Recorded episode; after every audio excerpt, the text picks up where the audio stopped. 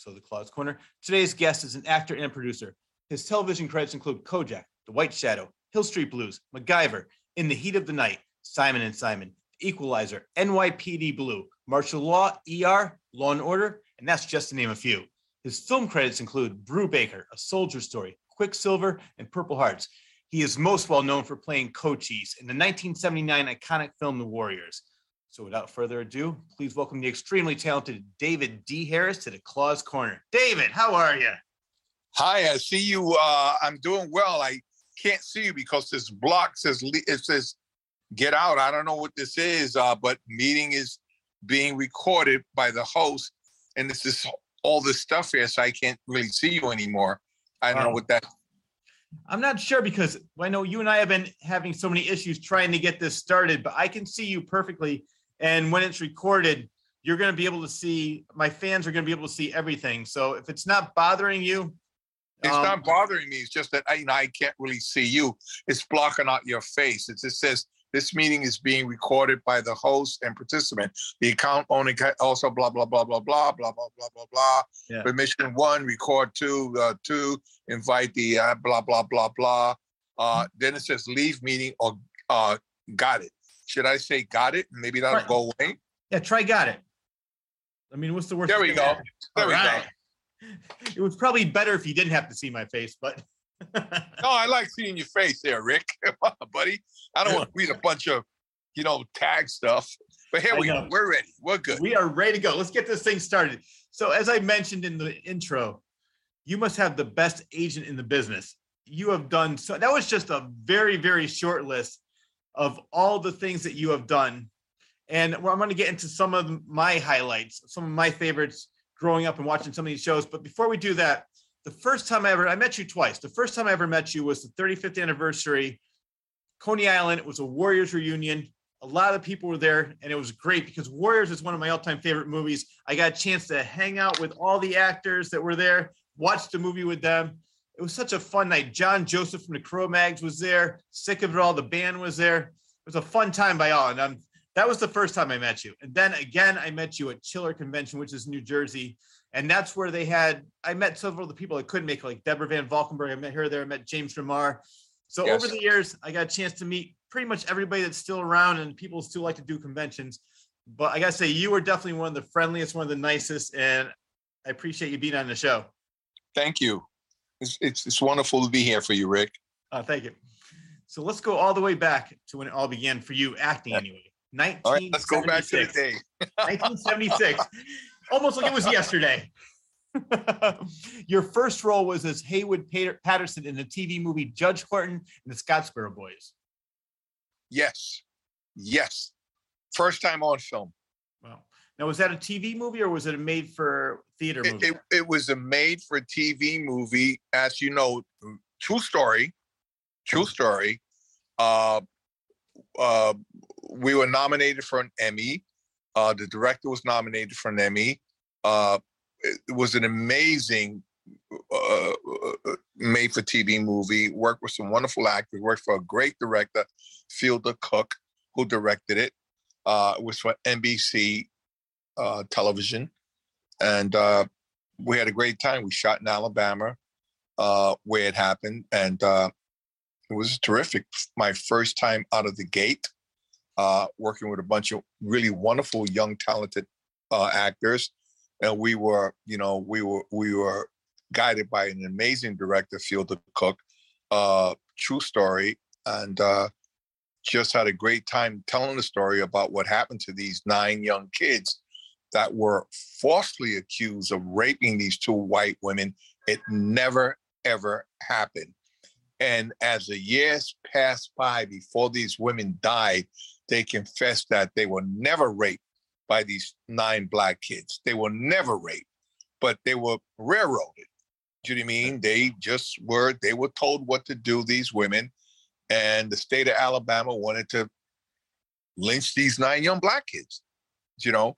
For you know raping. This happened in the 30s where they were lynching black men and black boys by the dozens.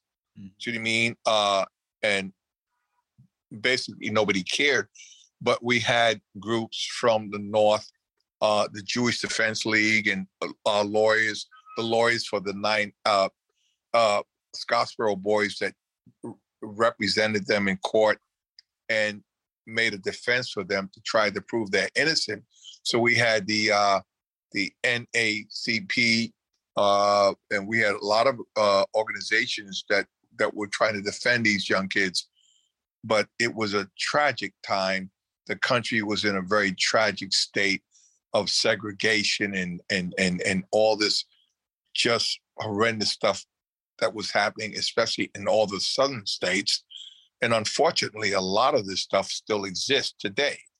We see it as jury um, mandering and and, yeah. and all kinds of trying to suppress the vote and keeping people of color, making it very difficult for people of color, uh, women, uh, uh, gay people, uh, uh, you know, uh, to vote, elderly people to vote. and it's sad, you know, yes. the state of where the country still exists, you know, and and and God willing, we, you know, the country will get up and correct this one day. I hope so. So, in that particular case, they were acquitted. I'm hoping. Is that how? Uh, well, no, it took it took a bunch. It was trial after trial, but uh, the, the the character I played, Haywood Patterson, which was the most out out uh, the one that was very vocal about it. He finally was uh, released from prison I believe in 1961 or something, and he died a very tragic life. Most of those Scottsboro boys died a very tragic life. Yeah, you know, with drugs and alcohol, and uh, they were incarcerated for prison for a long time before they finally got released. You know, but it was very traumatic. Well, by then, they're no in the eye of the people they're going to always be guilty even though they were proven not guilty because and then also how are they ever ever going to have a normal life? So i can't imagine and they didn't. Yeah and exactly. they didn't have any kind of a normal life because of that stigma that yeah. followed them for the rest of their lives. Yeah that's sad. Well that's a pretty good start for your career. The they get a role that strong and that powerful so did you always want to be an actor growing up? You know, Rick. Uh, you know, I I I was a, a silly guy in high school. I didn't know what I wanted to do. I was in high school. I was always jo- the jokester. I was always making jokes and making people laugh and blah blah blah blah. So I had an English teacher in high school saying, "You know what? We got to find a path for you, for you to go with your life. What do you really want to do? I mean, you don't want to be a professor of, uh, you know, history of Europe or Africa or Asia. You're not going to go that way. So what do you think you want to do? You know, you're a funny guy. You make people laugh. You know, maybe you ought to try in uh, drama.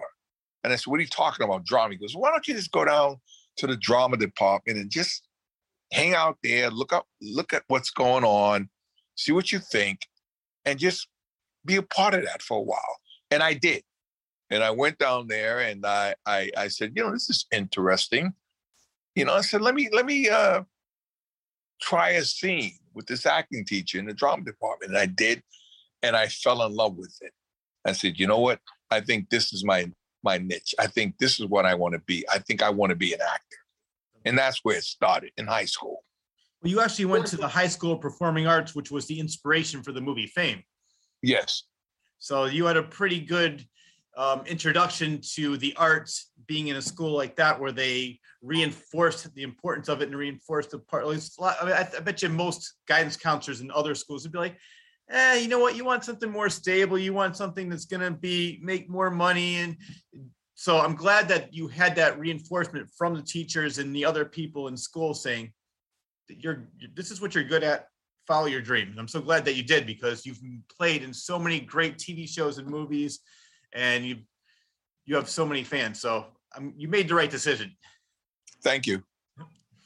You always said that the best way to get your start is to go to New York City and star in plays. Oh yeah, I mean, uh, I think uh, New York City is the mecca of of the arts. Uh, if you want to be a young artist, singer, dancer, painter, actor, uh, director. Uh, it- you need to come to New York City. You need to get your feet wet in New York City. You need to get involved with the arts in New York City. It's the mecca of the arts, as far as I'm concerned. It's my opinion for this country. You know what I mean? There are great cities where the arts are terrific, but boots on the ground, get your feet wet, get down into the into the trenches. For young actors, come to New York. Come to New York. Get involved with the music schools, the acting schools, the directing schools, the uh, scenic direct uh, uh, painter schools, the choreographers, all of that, the fashion. Come here and and and and really, you know, grit your teeth and and, and get involved and learn and study. There's so many great teachers. There's so many places to go work, you know, and and to learn from these amazing people. You know, this is the place. If you're a young artist, come come to New York City Yeah. and get your feet wet. No, I, I love it. And that's why I love living in Connecticut because all I do is take the train to Grand Central. And I got just recently I saw American Buffalo that had um, Laurence Fishburne and Sam Rockwell. Such Yes. Great. I saw it. Great play. I saw it. Great play. The entire cast was amazing. Do you know what I mean? The, the, the, the director was amazing. And uh, I just, I was sitting there going, hey, uh, Laurence, I wish I could be in your role. Because Laurence and I have done a, a, a wonderful movie together. He- he- he's a wonderful man. We had a lot of fun together. It was Laurence Fishburne, uh, uh, what's what's this? guy? You know, forgive me for being so slow. No. Uh, uh, myself, Jamie Jamie Gass, she's a wonderful actress, and uh, what's the guy from uh, uh, uh, Apollo thirteen? oh, Tom Hanks? No. No, Kevin no, Bacon? Kevin Bacon. Ah. Kevin Bacon. Forgive me for you know I've done so much that I I can't sometimes remember all the names, but Kevin Bacon. It was one of his first films, and uh, a matter of fact, it's inter- interesting because you know he was a bartender in a little pub I used to go to all the time in, in the Upper West Side before he got his big breaks, and we used to you know I used to joke with him and talk you know we you know all that you know actors were you know yeah yeah yeah and and blah blah blah. And he went out to Cali. I went out to Cali, and we got this movie called Quicksilver, which is Kevin Bacon, Laurence Fishburne, Ruby, uh, uh, Rudy Diaz, uh, myself, the late great uh, Louie Anderson, Yes. uh, and myself. And we had a wonderful time doing that. And Kevin is just an amazing actor, a great talent, and a wonderful human being, and a good friend. Well, you know, it's like he has a house. I'm not sure about anymore, but he lived in Connecticut. He had a house in Connecticut. And one of my employees used to be friends with him because they lived not too far. And they said, I'm not going to be around for Thanksgiving. Why don't you and your family come over the house, enjoy yourself? They said he was so welcoming, so friendly. And they said exactly what you said. And it's funny because they had a game years ago called The Six Degrees of Kevin Bacon because he has done so much that somehow everybody is linked to Kevin Bacon by six, de- at least by six degrees, because the guy has done everything, been everywhere. And I'm so glad to hear people like that are such great people too. There's no ego involved, down there. None at all. And his- Yeah. his wife is a terrific woman, Sedgwick, uh, Yeah. Kyra Sedgwick. I mean, you know, they're just an amazing couple and, and non-egotistic. He's never let the business go to his head. He's a humble man, Yeah. a gentle man, and a very talented man. You know it's funny? Speaking of American Buffalo, what's his name? Is it Tom Waits who played Fox? Yes, Right. yes. I, I saw an interview with him one time, and he was saying that he did American Buffalo with Al Pacino. And I said I would, I could picture that so clearly.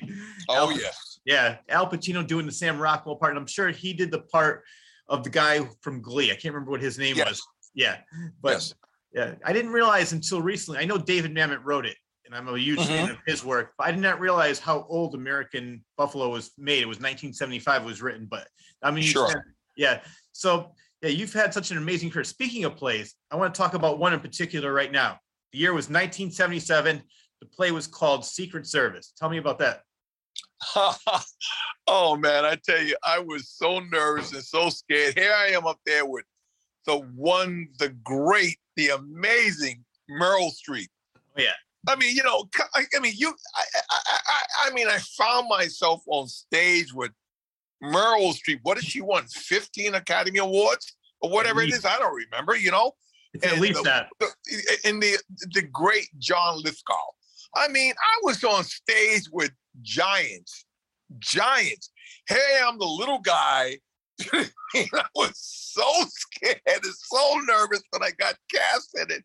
And I go, oh my God, you know, I'm here with Meryl Streep and John but they took me under th- their wing, and I've got the poster from the sh- from the play, and Meryl wrote a beautiful thing o- on the poster to me, very private but very beautiful, Yeah. and John did also, and I treasure it, and I will leave it to my daughter, my grandchildren, my great great grandchildren. Say, look, uh, your your your father was blessed and lucky enough to to grace the stage with giants.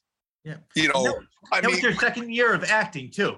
I mean, you Yes. started in '76, so you started off with a bang, working with. yes, I did. I was very, very, very blessed to have to got now. So many people auditioned for that role. They saw a lot of people, but I guess the director and the producers saw something in me. He said, you know, my agent called me back, David, you got the role.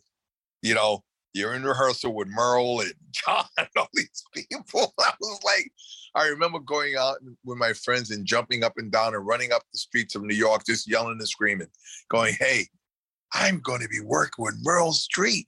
And, you know, she had not won a bunch of awards yet, but I knew this woman was destined to, to, to just be a super, super, super, super amazing actress in Exactly. John. And I, I just knew it. You can tell by certain artists that they got, you know, this person, she or he is going to be go through the roof, beyond the clouds, beyond the stars, and just there it is. And you know I love? Um, she has a house in Connecticut as well. And I know people that have met her and they said, once again, I'm so happy to hear this. One of the most welcoming, nicest people in the world. Somebody said she walked into a grocery store with her kids. She picked up her kids. Oh my God, you're so cute. And talked to the her child for probably about 10 minutes, talked to the mother for a while, and other people said the same thing. So I love hearing stories like that. That means she, like you said, a minimum of 15 Academy Awards. And she's another one that's just so down to earth, so humble, and extremely talented. So you've uh you've got a great great resume of working with people. Another one I want to talk about is streamers. Oh yeah, what a great play! What a what a what a what a great play! I saw it down at the Public Theater, Joe Papp's Public Theater in New York City. Great play, great place for young actors to work. Mhm. Uh, unfortunately, Joe Papp is no longer with us, but he paved the way for all these amazing young writers, playwrights, and directors and actors to work. The New York City Public Theater, okay, it still it still exists. Great place to work, and uh, that's why I saw the play for the first time. And then I I wasn't in that company, but I got a lot of offers to you know take it on the road and and and and, and, do all that, and I did. And what an amazing role to play that character I played. I mean, if you know the play, you know the character I played. uh, it's just that I scared the hell out of a lot of audiences. I mean, I mean, people were coming backstage saying, you know, I hated you. I wanted to kill you. I wanted, I wanted to, and I go, but I'm just an actor. you know, they go, well, we know that, but this character was such a villain. You know, the villains. You know, I'm I always want to play the villains because they're the they, like David Patrick Kelly and the Warriors. Luther. You know, the villains are always the most interesting characters. yeah. You know, it's not the the cute, pretty, pretty guy or pretty. It's the villains that have so much meat and so much death and so much. Oh my goodness, you, the person you love to hate, You know what I mean? but you can't take your eye off. You know what I mean? And my character in, in that role, in that role of streamers, that guy, that that person, and I think I brought it to the T. I came with my A my A game with that one. See what I mean? Like I said, every night people were coming backstage saying, "Hey, man, uh, I mean, I had Vietnam vet guys coming back saying because you know streamers just you know guys these guys about Vietnam, you know, and blah blah blah blah, you know, and I'm like, I said, yeah, man, but you know, don't choke me, okay? Yo, remember, I'm an actor, okay? But yeah, man, I just wanted to frag you.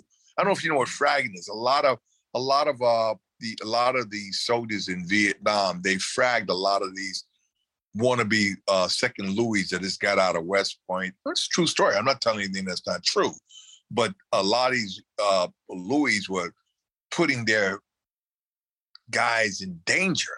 See what I mean? And so they a lot fragging happened. You know what I mean? This is true. This is true. You can look it up and you can go through the archives about what happened to a lot of these second lieutenants that were just thought they knew it all and you had these guys who were doing you know one and two, three tours in the Nam, you know what I mean? Saying you don't know it all. Let me teach you. Shut your mouth up. I don't care what those bars you're wearing on your shoulders. Shut up. You know, you ain't been here. You just got over here because you got some bars. You're gonna try and tell me how to deal with these the, the platoon or these soldiers in the boonies out there in the jungle. You know nothing. Shut up and listen to me. I'm quite sure you saw the movie Platoon. Yes. You know what I mean? You know, and there it is. It's all about that. You know what I mean? you know? yeah. So yeah, I mean, uh uh I wish I would have done the role on Broadway. I didn't, but I did it. I did get a chance to do the role around the country, and I had a great time doing it. And what tells an actor that knows that you know you did your job when people come back and go, man, I want to wring your neck. That's the best that, that is definitely the best compliment. And I can think of a play, a Broadway play that I saw where something similar happened. There's a play about Carole King called Beautiful. Yes. And yes. The, right. The first half is all about her and her husband writing hits for all these other bands, and he was a real jerk. Yes. And it was funny because at the end of the play, he came out and I was looking at people when he came out, people were hesitating to clap. And then they realized, oh, he's just acting. And they started giving him a standing ovation. But everybody in the room, the time I saw it, hated him so much, they actually hesitated clapping when he came out on stage. And they're like, oh, wait a minute, that's not really the guy who was married to Carole King. That's how realistic it was. So I I love personally Larry, I think his name is Larry Drake. He played in the show Law and Order. No, LA yes. Law. Sorry, LA Law. LA Law. Yes. He was saying one of the biggest compliments he ever got was, "Oh, you're not you're not um challenged." People thought he was like mentally retarded. he goes, "Oh, you're not," and he goes, "That is the biggest compliment I can get because I did my I did my job. I made people think that that was really me." So when you're that much in the character, and audiences either hate you that much or really believe that you are who they see on on the screen, that's a huge compliment. Absolutely, because I remember uh, coming out backstage and there were people lining up to get the autographs from from the actors. And when I walked out, they were like, "Boo!" They were like, "Boy, you you scream, you bastard, you yeah yeah yeah yeah." And then I go, and I would just go, "Hey guys, I'm just an actor." And then they lighten up and then they start clapping. Yeah. Man, you did one hell of a performance to make me hate you like that. Well, I'll, I'll, give one last example of that because I was recently I was watching an interview with Norman Lear and they were talking about the Jeffersons. And yes. there's an episode, I'm sure you know what I'm talking about, where a KKK guy has a heart attack. George gives him mouth to mouth. I saw it. Guy yes. says, "I would rather have died than have you give me mouth to mouth." Norman Lear said they had to get that white actor out the back door because the audience hated him so much they actually wanted to kill him. They were waiting outside to kill him. They had to, he kept on trying to tell people exactly what you said. He's an actor playing a role. He's not really a racist. He didn't really mean that, and they just did not. I think the actor was James Karen who played Poltergeist. Yes. Yes. Yep. So yeah, no, it is. It's amazing, you know, when an actor or an actress does their job and you really do the character, no matter how good he or she or he is, or how horrible she or he, he is, when you do your job as an artist and you make that audience believe that this person, that they go, my goodness, you know, my goodness, my goodness, that is the biggest compliment to Yes. any actress or actor that could that you could get. Not the Emmy Award and the Tony Awards and the Oscar and on and on and on and on. That's when you go home and you have a cup of tea, a cup of coffee, or a glass of wine. You go, you know what, Lord, thank you. I did my job today. I Yeah. did my job tonight. And again, this is so early in your career. So you must have started off, obviously, you did. You started off with a bang, working with great people. People hated you so much in the very beginning that you were doing your job. But it was during that play, this is why I brought that play up, is where somebody said, Hey, there's a movie named The Warriors. You should audition for that. Yeah. Matter of fact, it's funny because I was out doing streamers. Yeah. I was out doing streamers in Minneapolis. Okay, I get back to New York City, the show closed. We had a great run. Matter of fact, they wanted to extend it, but I I wanted to come back home. I, you know, it's like, you know, I'm tired of living in hotels and all this. I, I want to go home. Yeah. And I told my agents, I'm going to come home. And they said, you know, just come replace me. You know what I mean? And uh, so I, I came home and uh, my agent says, you know, David, uh, Paramount Pictures are in town and they're casting this movie called The Warriors. And they got the whole cast, but they haven't got this character. Walter Hill is looking for this character of Cochise. And he's seen all these actors. He's not not found on anybody you've seen. He, he's still looking. He's trying to find Cochise. We're going to send you up for it. Now, remember, this is a time before cell phones and we, we, we're in a, the time of pagers, okay? No, no cell. There was some, but those big walkie-talkie things. Yeah. Okay, remember, remember that. It was, like as, it was as big as this. There we go. That's what that was a cell phone. Okay. and so uh I said, Yeah, yeah, sure. And they said, Well, we're gonna send you up. You know, you you go up to Paramount, which was on uh now, which is Trump Tower. Well, I don't want to mention, but which on 59th Street. Yeah, so I, I want to send you up. So you go up, you're going to meet Walter Hill and Lawrence Gordon, the director and the producers. Producer, I said, yeah, sure. What I got to lose, you know? So, uh, you know, I two scenes, prepared two scenes, go up to meet Walter and, and Lawrence Gordon, the producer, and I go up to Paramount. And Matt, now the whole cast is, they're all, everybody's cast already, except Cochise. Mhm. So I go up there and I walk and I go, I'm going, damn, man. okay. Uh, so I walk in a room and there's sitting Walter, and he's so cool. He's so cool. he's like so cool.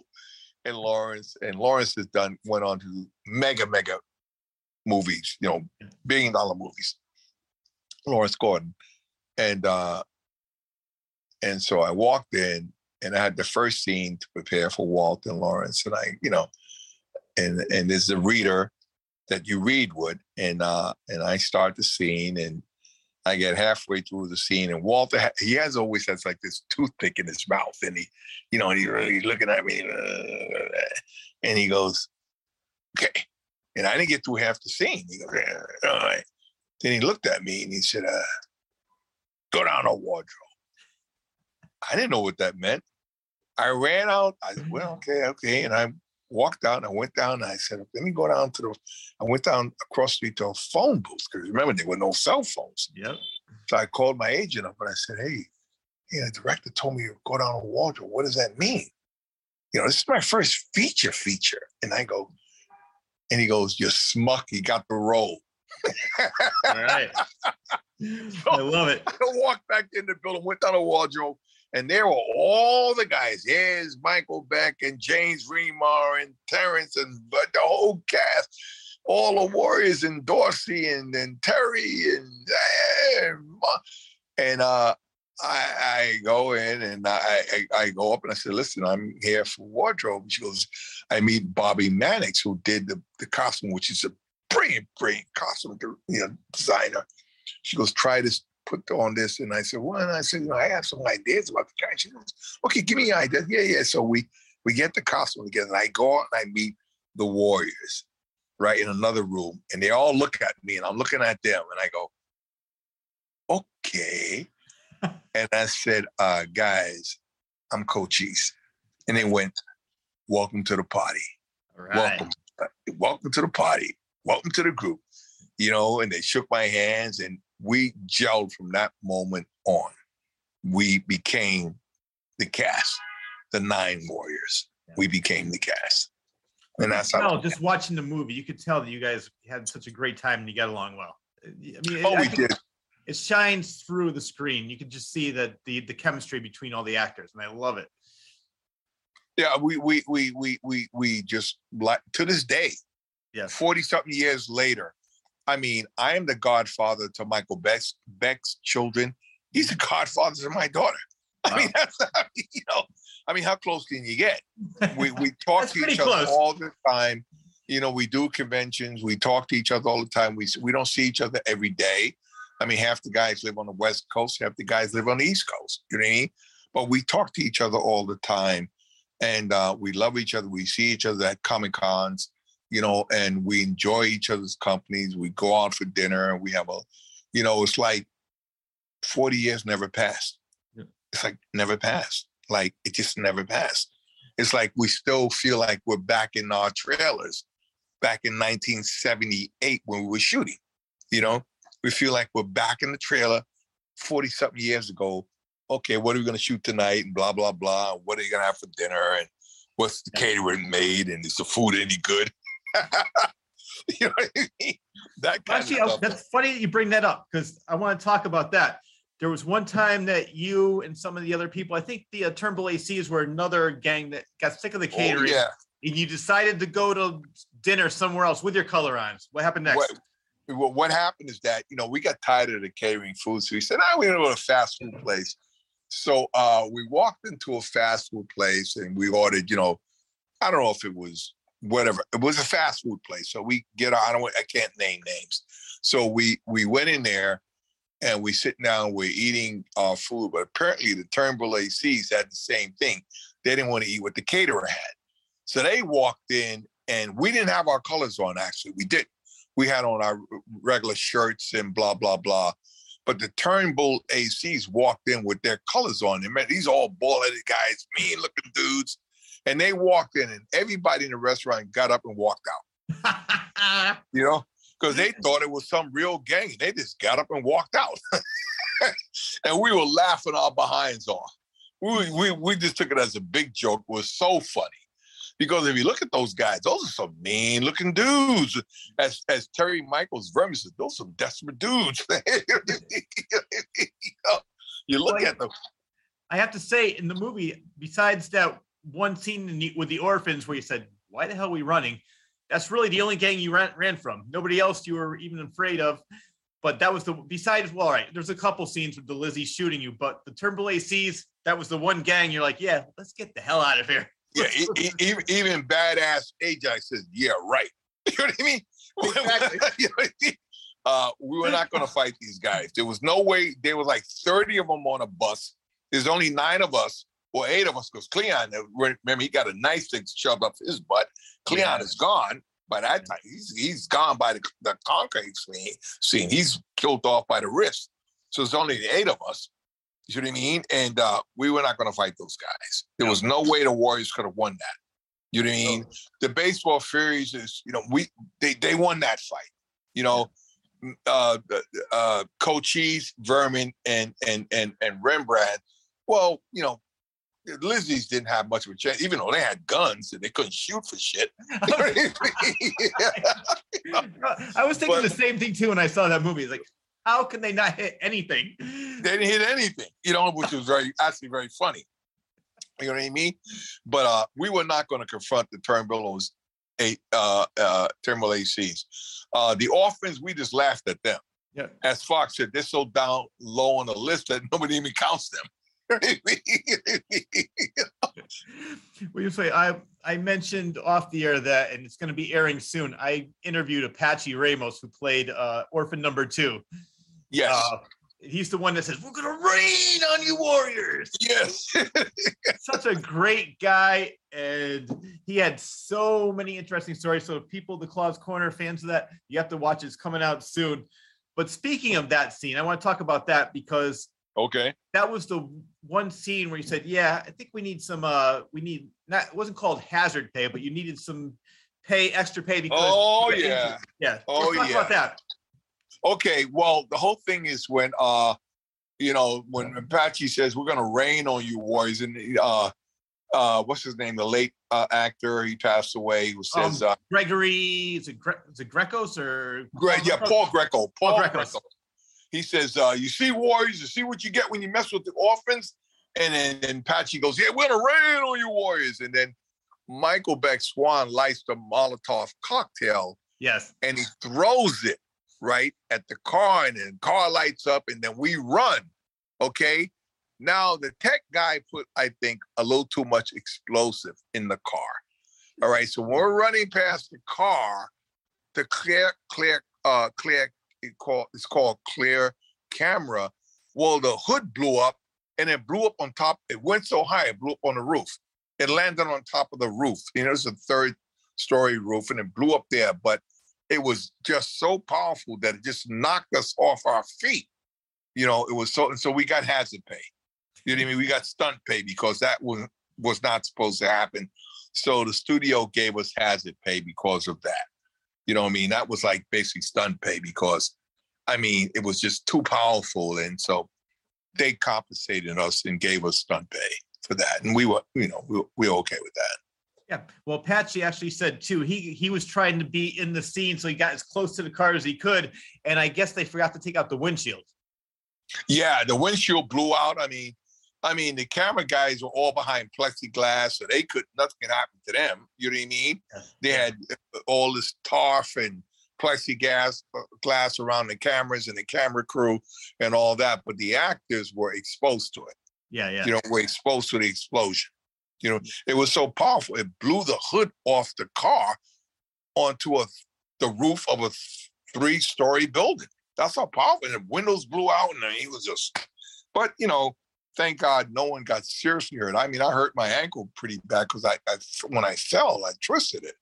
But uh, the one that really throughout the entire film that really got a lot of damage was Deborah Van Valkenburgh, Mhm. Mercy, our, our warriorette. Yes. Well, let's talk about that because we, uh, as as I mentioned um, in the other interview, and I know you mentioned plenty of interviews I've watched you on. The come out to play was improvised um, with the bottles. Also, Apache said we're going to rain you words was improvised. Tell me where the line, "Hey, where'd you get that jacket?" I stole it. They're gonna, they're looking for a woman in a pink blouse. Why was that line added to the movie?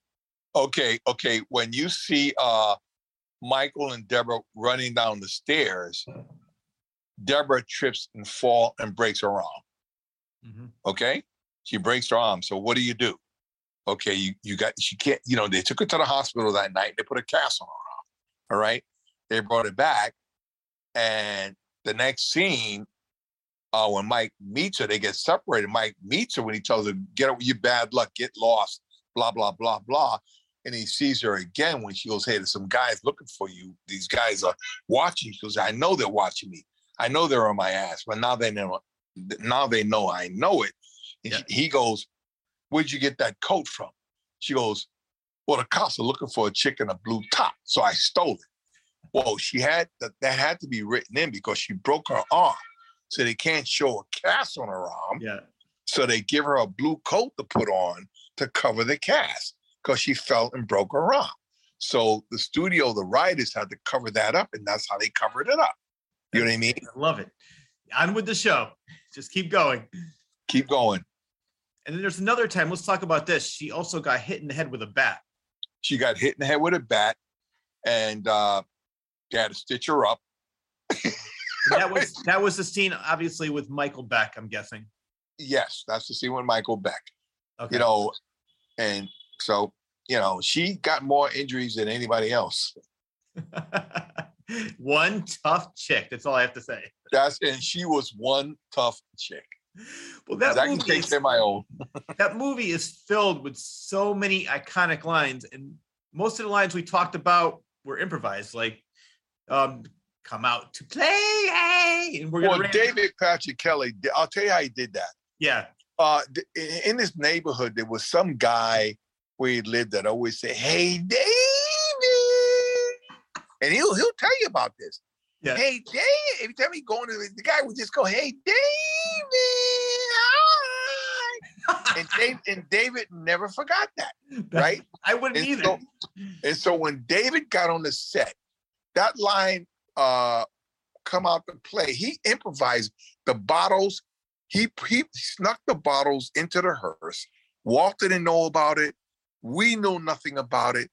And David just said, "Why come out and play?" And his voice kept going up and up, up. And first you hear and then you see the bottles come in the frame, and then you hear David. Come out and play.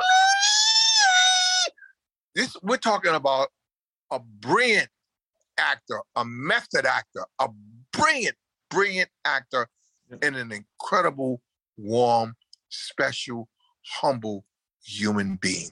But an amazing, he played John Lennon. yes. He played John, and he played him beautiful.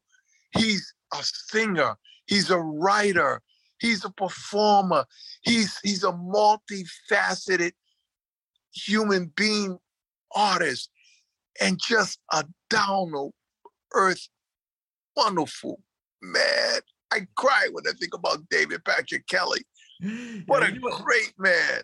Yeah. Well, I'm so great glad artist. he didn't get typecast because I mean I know he played in 48 hours, not too long after that, but I'm so glad that he was able to play roles like John Lennon and then also play the heavy in other movies because Yeah. that is that's a great actor. And I'm so glad that Walter Hill didn't say stop it and go, what the hell is he doing?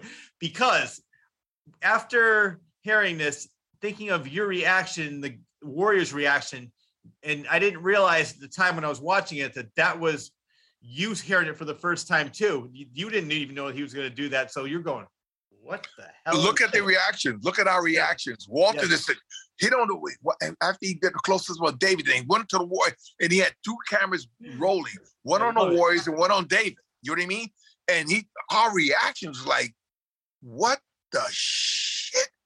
What what the we knew he was the, the bad guys were following us, but then when he did that and we heard the drrrr, drrrr, it- I mean it made your skin crawl. It made your skin crawl and we just saw, you know, and, and he, he uh, we we fed off it and it worked. Yeah. And, and when Walter popped each one of us, the reactions to that, it just, you see it. You know what I uh-huh. mean? It was just brilliant, brilliant, brilliant, brilliant, brilliant. Walter Hill was brilliant. Walter said, "Okay, I got this. I got this." You know, we didn't know this was coming. You know, Yeah. Walter didn't know this was coming. Just yeah, they talk about method acting and, and improvising and just being creative. There it is. Yeah, I love it, and it, you could definitely see the, that it's a genuine reaction when I'm watching the movie after I know that story. Another line I want to talk to you about, see if it was improvised or if maybe it was planned, was Roger Hill doing "Can you dig Okay, it?" let me tell you, Roger Hill is a Shakespearean, was a Shakespearean actor. That I can tell. Okay, I can almost you know, sway- classic, classically trained. And if you look at what he did, he was doing Macbeth, Hamlet. He was doing, oh, little piece of turf. That's that's crap, suckers. Because it's all he was doing Hamlet. He was Yes. doing Macbeth. You know what I mean? In the way Walter shot, shot him climbing up the, the pedestal and going on and his hand movements and his his face and everything. Because it's all this guy was preaching. He was a preacher. He was Macbeth. He was Hamlet. He was Shakespeare. And his diction, his his mannerisms, he created that. He made all the gangs fall in love with him and go, You're right, Cyrus. You know, your suckers. Can you dig it, suckers? Can you? I mean, he pulled every he pulled us in, except Ajax. You look at Ajax, oh yeah, he's going, What the f, is this guy? yeah. This is bullshit. It's a whip. You see, you know, mean? But he had us going. He had all the other warriors going. Even you see a smile on Swan's face. Yes. Face always very stoic, very stoic. You know what I mean? Very, very stoic. You even saw a kind of okay. maybe this guy's got some point to himself about. Yeah, no, very But, charismatic. see all the rest of us, yeah, going yeah, yeah, yeah, yeah, yeah, except Ajax. Ajax looking at the rest of us, you bunch of ass, you know, you bunch of what are you fools? you, know, he, you know, he didn't buy into it. You know, Ajax always wanted to be war chief, and he always thought everybody was a wimp, so he wasn't falling for any of it. no, Yeah. But the question I have for you was: any of that improv, or was that all scripted? that was scripted. That Okay. was scripted, but, but Roger brought life to those lines and made it more than what I thought the writers ever thought could be brought to that. Oh, definitely. You know, he gave it a life to it to its own. He brought it to a level that I don't even think the writers ever thought. Do you know what I mean? Yep. You know what I mean? They, they, they uh, I mean, you know, that they, they just, you know, Well, what's amazing about that too, and you can correct me if I'm wrong, was that you heard he was a last minute replacement for that role. Yes, he was. They had somebody else, and something happened, and they uh, brought Roger in. And thank God they brought Roger Hill in because he just made it just memorized. He made it immortal. He made it. He brought he brought that scene to levels that I, I thought was just brilliant. Yeah. You know, just absolutely brilliant. Yeah. You know, I mean, to this day, I walk down the street, Rick, and you know, and people say to me, "Can you dig it?" You know, if you can count, sucker. Suckers. you know what I mean? The- There are iconic lines in the Warriors. Oh my God. You yeah. know, I you know, yeah. I mean, there are lines that people still say today. Yeah. I can't. I walk down the street and say, "If you can count, sucker," or the biggest line is, "Can you dig it?" You know what I mean? yeah. I get it all the time. All all of us get it all the time. Well, the The best lines thing, are iconic. iconic. Yeah, I saw a midnight showing of this. They have a lot of it now in Connecticut. They show it every so often. The place was packed. Everybody's quoting every line. Everybody's having a great time, screaming at the screen, you know, laughing at all the right parts, screaming at all the right parts. They knew all the lines. Yeah, it's so much fun watching that movie. And surprising, I want to talk about this because the movie was released in theaters February 9th, 1979. It was number two at the box office for three weeks until lawsuits and gang violence began happening. And then all promotions in the film was pulled from wide release, which was a shame because, I mean, really, I don't think it's the movie's fault that this happened. But for me, and I'm, I was 11 years old when the movie came out. So I, I remember seeing it when HBO and the movie channel came out. And that's when I think more people started seeing it again and became, started a little bit of a resurgence because originally in the theaters, it got pulled too quickly. Is that correct? Absolutely. I mean, Paramount got nervous. You know what I mean? I guess I don't know what they're worried about, but I don't know whatever. But they pulled it. Do you know what I mean? I mean, certain cities, uh, they were saying gang violence and fights are happening in the theaters, and they were blaming it on the Warriors, and they just yanked it, and it's a shame because for three weeks it was it was a blockbuster hit, and the studio was making a lot of money. You have to understand this movie was made for very little money. You know what I mean? It was no big budget film. You know what I mean? Uh, you know, for what they made it for and what they got back in return and what they're getting back in return nowadays for 40 years later. You know what I mean? I'll tell you an interesting story. You know, I got a movie, and this is of course when everybody's doing all these Vietnam movies, you know, Apocalypse Now, blah, blah, blah, blah. Uh, you know, and I got one, a little one, uh, didn't really go anywhere. It was called Purple Hearts. It was starring Cheryl Ladd and Ken Wahl. Ken Wahl was hot. Do you know what I mean? Oh, yeah. And David, and Dave, yeah, and David Harris. And here we are in the Philippines. Let me tell you something, Rick. I got off the plane and I'm in the airport and people are staring at me, couldn't take their eyes off me. They're not staring at Cheryl Ladd and Ken Wahl. We're on the same flight. And I'm like, why are these people staring at me like this? You know? And all of a sudden, people started saying, it's the Warriors. The guy from the Warriors. Guy from the Warriors. And I go, what? And so some guy came to me, man, do you realize that your movie every night is playing at downtown Manila is two two features. The Warriors and the Rocky Horror Picture Show. Yes. Every night, downtown Manila. I had such a fan base. I'm telling you, I'm shooting. I had security up the yang yang in the hotels, all over the place, more than Ken Wong and. It was all about me because I was a superstar over there because of the Warriors. Every young person was trying to meet me and get a hold of me, and the girls were going nuts. You know what I mean? That oh, it's Cochise You know what I mean? It was just, it was nuts, Yeah. and I had a great time. I mean, I was feeding off it, and I'm trying to shoot this movie, you know, and the Philippine uh, police were all over the place trying to keep the crowds back, and you know, and and I would just go, look, look, I want to meet the fans, and come on, you know what I mean, and Yeah. I was signing a million autographs, taking a million pictures, and you know, there were girls there saying, I, I, I just want to marry you and have your baby. You know, I just want to, I just want to, you know, please just let me marry you and let me have your baby. You know, all is, I mean, I mean, hundreds and hundreds of girls, gorgeous, beautiful women. I just want to marry you. Mm-hmm. That's all. I just want to marry. I just want to have your baby. Wow. You know? I mean, it was just, it was just amazing. But mm-hmm. because of the Warriors, it was a smash hit. You know, in in in, in Asia, it was a smash hit. You know, smash it.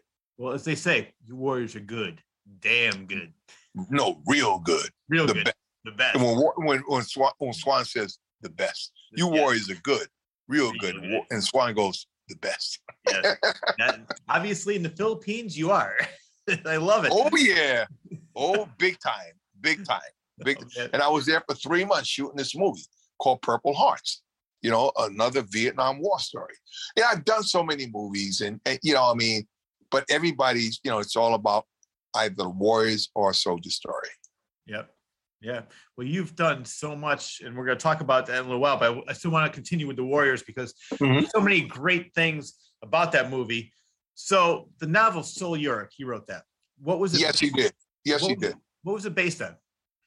it was based on this Greek army back in uh, BC uh, that was trapped behind enemy lines, uh, and they had to fight their way back behind enemy lines back to their lines. Mhm. So that's how Sol Yurick based the Warriors on. Okay. This mythical story is about this Greek army that was caught caught behind these uh, in in in in, in uh, uh, where in Middle East, wherever it was based on. Uh, I believe it was based in Iraq or Iran, and uh, this Greek army they were they, they, they- they had to fight their way back from behind enemy lines back to their own lines, and that's how Sol Yurick based the Warriors. Well, you mentioned you filmed it for four months, but that's Uh, a little bit longer. had let, me let me let me let me say this, well, that's where I was going with this. Go ahead. W- w- yeah, we had a basically a nine week shoot schedule, right? Nine weeks. Well, we went five and a half months. Okay. And it's because there are four different versions of the Warriors. We don't start off at, at, at night. We start off in the day. Mhm. You know what I mean? We go to all these different neighborhoods, but Walter kept shooting and shooting and shooting on the stuff. You know what they call the suits at the net at the studios, the suits that powers to be. Yeah. You know that, that that call the shots. We call them the suits. You know what I mean? They kept liking all Walter's dailies, so they kept sending money and kept saying, "Shoot Ah. on, shoot on." You know, they're like, "Wow, this, this stuff is brilliant." You know what I mean? So nine weeks turns into four, five and a half months. Wow. Well, I'm so glad that we have YouTube because because of YouTube, I was able to see most, if not all, deleted scenes. And I know what you're talking about. In the opening scene, they actually have Sidney Poitier's daughter. Her name is Yes. Pamela. Pamela Pamela talking Poitier. to Cleon. She played Cleon's girlfriend. Yes, and that's not in the movie. No. and that's not in the movie. You know, originally uh, Swan gets caught by the the, uh, the Ducky Boys, which are, are a gay gang. You know what I mean? Yeah. that ain't in the movie. Uh, we, we we go to Chinatown and we have to fight the Tongs. You know what I mean? These karate guys. That's not in the movie. It's a bunch of stuff that was shot that hit the cutting room floor, as we say, that's in the vaults Yeah. of Paramount Pictures. All that stuff is in a vault of Paramount Pictures. They own all that. They have all that. Yeah. All the, the there's a few stuff scenes like you just mentioned. You can see on YouTube the scene between uh uh Dorsey Wright, Cleon, and Pam Poitier, his girlfriend. Yes. You know, in the, the scene where he's talking to us on a boardwalk, we're going and blah blah blah blah. And Ajax, Kojak, you know, heavy muscle, and you know, on and on and on. You know what I mean? Rembrandt, you got the stuff, mock, mock, blah blah blah. You know what I mean? Assigning us who's going to do what. Uh, Swan, second in command. You know what I mean? War Chief, second in command. You know what I mean? And on and on and on. And then all these scenes that we shoot in the daytime. You know what I mean? That's never in a movie. Yeah. You know, it's just never in a movie. Yeah. I mean, probably because I only know the edited version. I love that version. And but I'm so glad now with the advent of first it was VHS, beta, VHS, DVD, now streaming and YouTube, you can see what they had and maybe they'll put it on a DVD, all the deleted scenes. So we're able to see what happened, what was cut out. But I love the fact that the movie was so streamlined and it was right to the point. Starts off going to the meeting because I know there's a scene, maybe you just talked about it, where they're looking for the meeting and they're like, "Where the hell is this place? We don't know where it is." I saw that scene too, where they're uh, you're looking for the meeting, then they look up and there's everybody in the conclave. Right, right. Absolutely. Yeah. Well, let's talk about that because as you just mentioned, it went way over budget. So I guess there was a time where the uh, studio said, "Whoa, what the hell's going on?" And the assistant director was fired. Yeah, he uh he was fired. Uh I, you know, I'm sorry he was a nice guy, but uh I think the studio he wasn't up to par and they brought in a AD from California that was very, very sharp. Do you know what I mean? And you know, on his piece, he was, you know, AD from California. He, worked on a lot of films and uh and they, they brought him in and he started getting the the gears in on on the right track and and saying, look, you know, this has to be shot. You know, we can't do, you know, we can't go over, but we can't go over budget. We can't, we- you know, we have to stick to blah blah blah. What ads do, they whisper in the director's ear, like, look, you know, you know, we don't have another, you know, twenty two thousand dollars a shoot. you know, you know, you, you gotta, you gotta get it, you gotta get it done now. You know what I mean? You, we can't come back tomorrow night at this location. You know what I mean? To shoot it all over again you know, get it done. And that's what ADs do. And they they- they they're on top of the crew. You know, make sure you have your cameras where they're supposed to be. You know, the actors are in place, the actors are ready, the lighting is ready. You know, we can't stop for four hours for the the DP to relight everything. You know what I mean? That costs everything costs money. Yeah. Everything when you make a movie, everything it costs money. Every second you do, there's a dollar sign ringing. You know what I mean? So a great AD comes and goes, listen, I got to watch the dollar signs. I got to watch the money. I got to watch. Look, we can't afford another forty-three thousand dollars because the lighting is not quite right. So we got to come back and do it all over again. You know what I mean? That's another four. And because the suits back at Paramount are going, it just cost us another forty-three dollars, forty-three thousand dollars. Wow. You know, you're there to watch our backs. You know, you're there to whisper in the director's ear, the DP's ear, the actor's ear, the crew's ear, and everybody else. Look, it has to go boom, boom, boom, boom, boom. You know what I mean? Yeah. Are we ready? Everything's set. Cameras ready. Actors set. Go. You know what I mean? And mm-hmm. that's what ads do. Good ads do. You know, and that's what happened. Yeah. So the first guy got fired, and they brought in some guy from California that said, "Hey, I'm not here to play games." You know, Yeah. you know. Well, part of the money of the budget went to the location manager because they had to pay the gangs off. Oh yeah, listen, that's what they. I mean, that's what location managers do. They come in there with a wad of money because, uh, listen, we we got kicked out of areas. Yeah. Okay, we got kicked out of uh, areas where uh, the the local gang said, "Hey, hey, it, it- you know, hey, this ain't happening." You know what I mean? You know, unless you blah blah blah, boom boom boom, bum bum bum. So here comes the location manager with a wad full of money, going to the local gang guy. Hey man, look, hey, you know, let me grease your palm and, and let's let us do this scene here, okay? Don't don't throw us out. You know what I mean? So they come in there with a bag full of money and they grease the right palms, and so you're able to shoot. Yeah. You mean that? I mean, it's, you know, listen, man, it's business. It's, don't take it personal. It's business. Remember the Godfather? Oh yeah. Don't take it personal. It's business. You know what I mean? You know, that's one of the classic lines from the Godfather. Which Don't take this Very true. Yep. It's business. Yep. You know what I mean? I think there was You only one time, and it was in Spanish Harlem when the gang said, "No, you got to leave." And, and believe me, we packed up and we left. They said this ain't happening. We had to pack up all the trucks, all the set, pack everything back in the, the trucks in the set, and we had to go and find another location. That happened. But see, that cost us the studio money. You know what I mean? You know what I mean? But they weren't having it. They said, no, you ain't shooting here. You know what I mean? Yeah. And there's no way we could have got around it because they would have they would have done shit that would, you know, stuff that would have no. We Yeah. we couldn't have been able to shoot. Well, another thing too was I guess the Hell's Angels had a problem with the uh, Warriors wing of Death Skull. Yes, it was their logo. They had it patent or whatever you call it.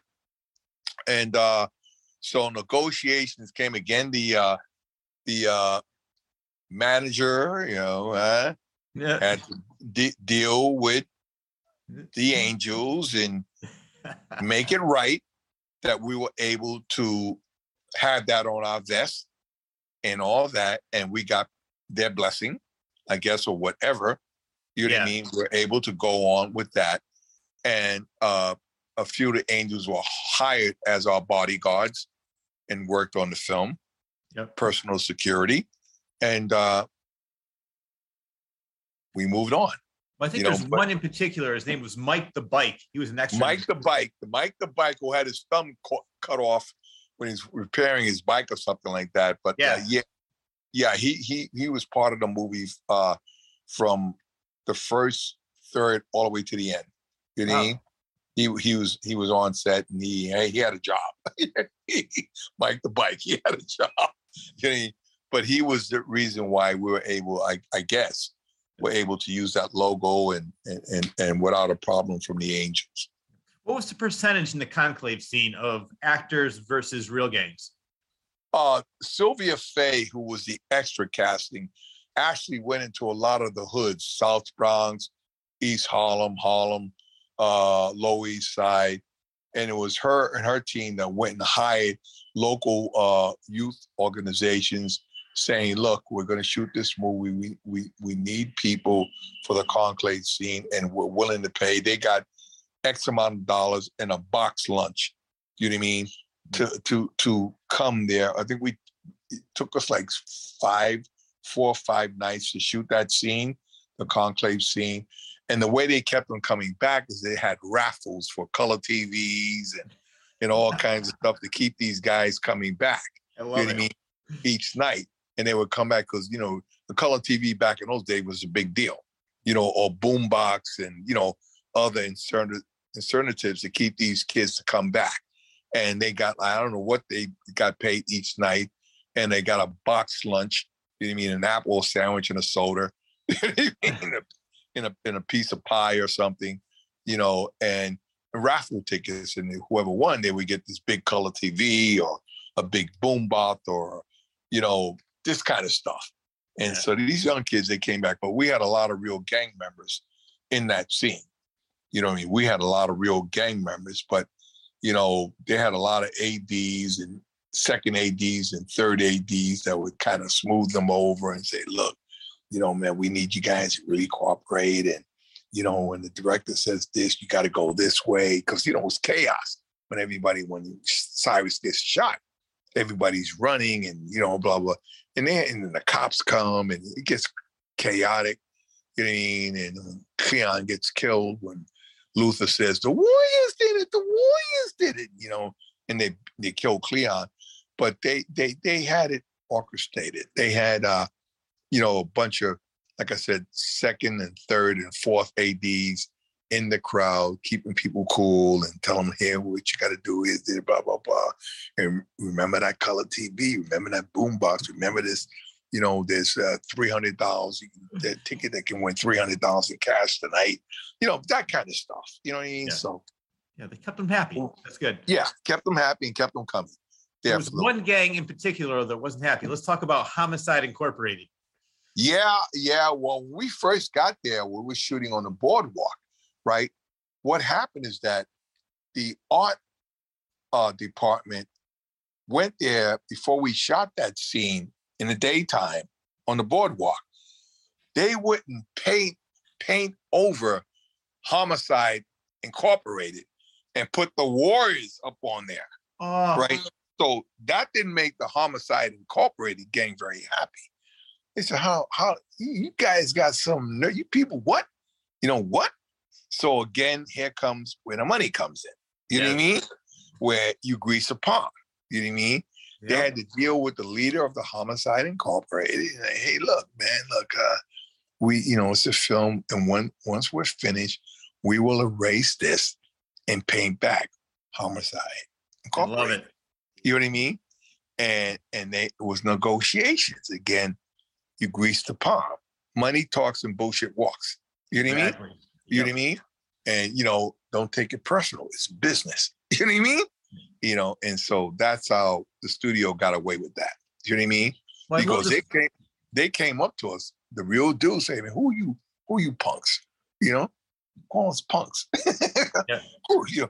Bunch of Hollywood. What? You know, we're the real deal, man. That word homicide. What do you think that means? You know, you know, we're not called, you know, the Warriors. We're called Homicide Incorporated. Hmm. Okay, you know, you know what that means. You mean what what that means and what we will do. You know what I mean?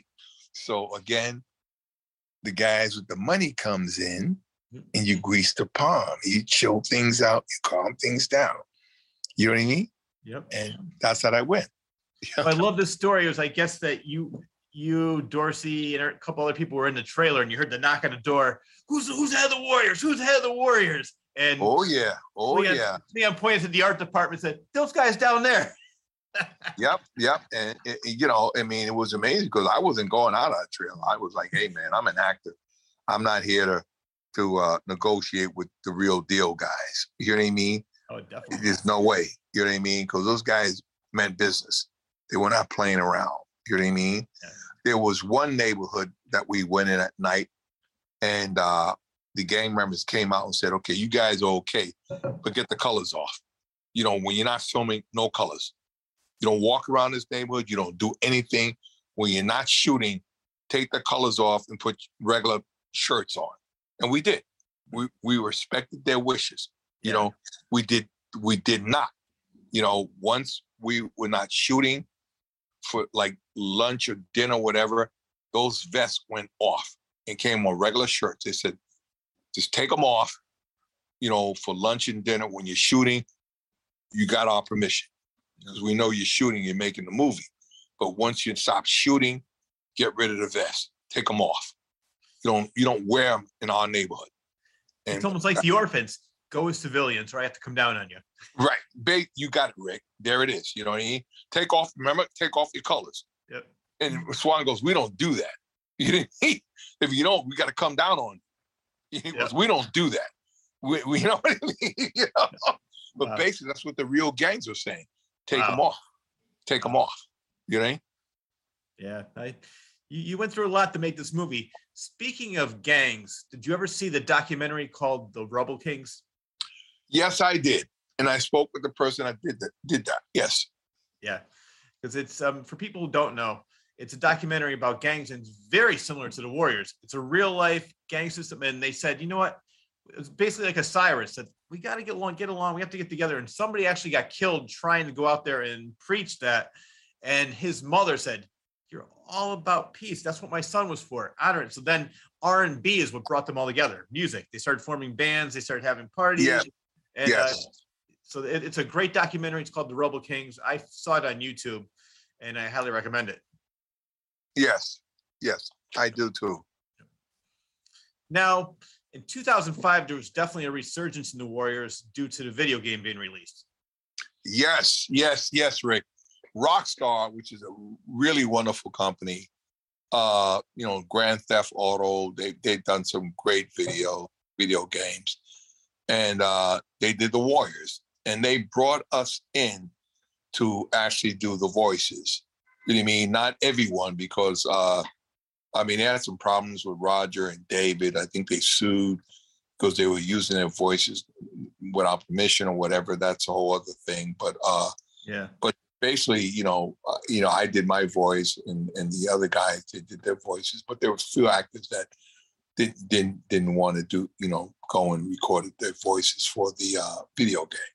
But the video game, I'm very proud of. I think it's a great game. I don't know if you ever played it or looked at it or played it. Yeah, it I have. I you know, it, it's a wonderful game. I happily think that my character is the best character in the game. You know, you got to go through all the levels, but I think that, that they did a great job with Cochise.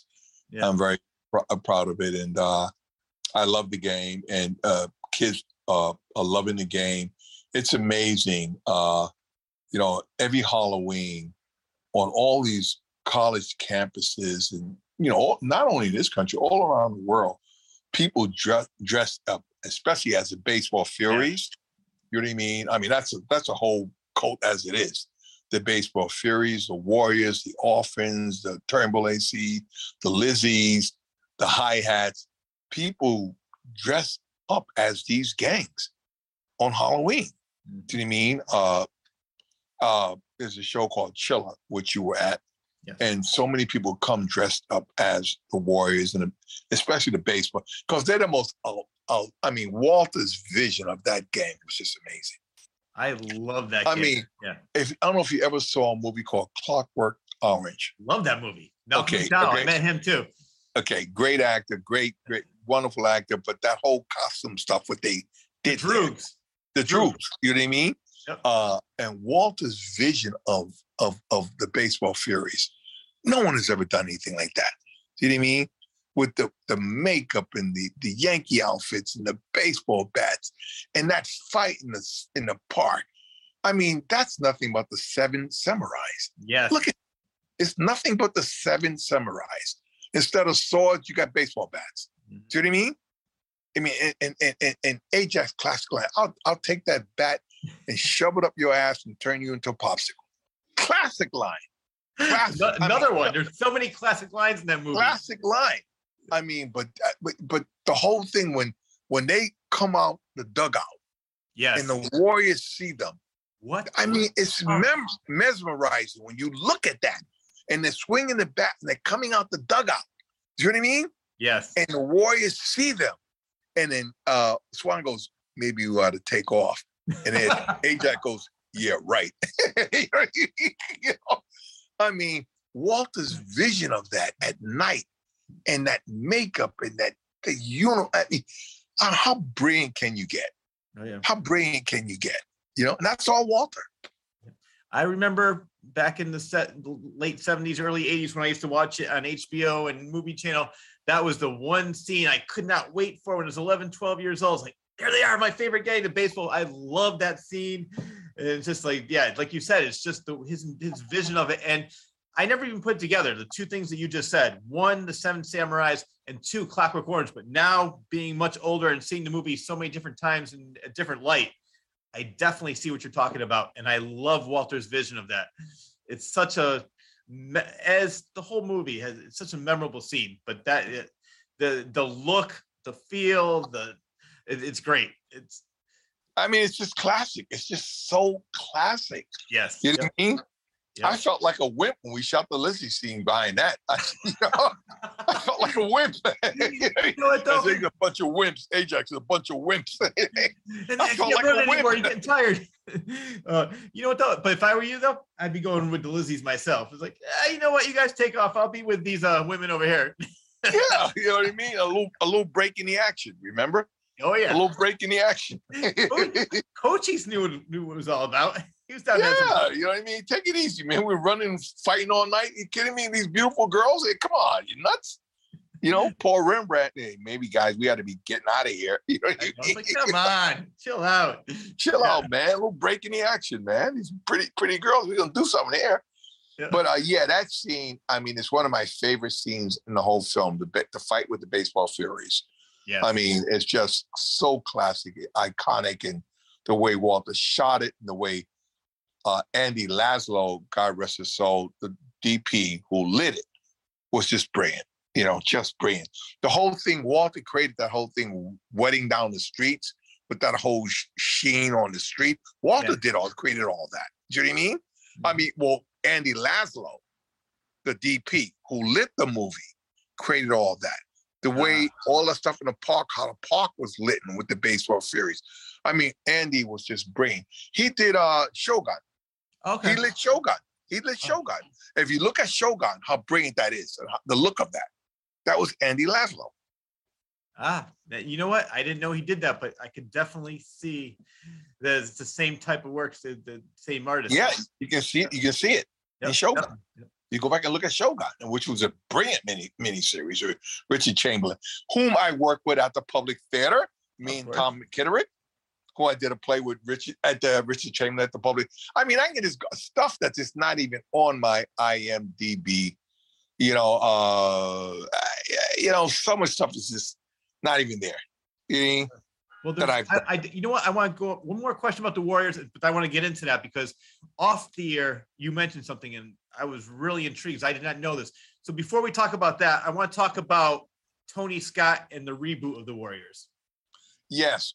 Well, as we know, Tony uh, lost his life. You know what I mean? Uh, un- unfortunately, he was a you know, brilliant director, Ridley Scott's bro- uh, brother.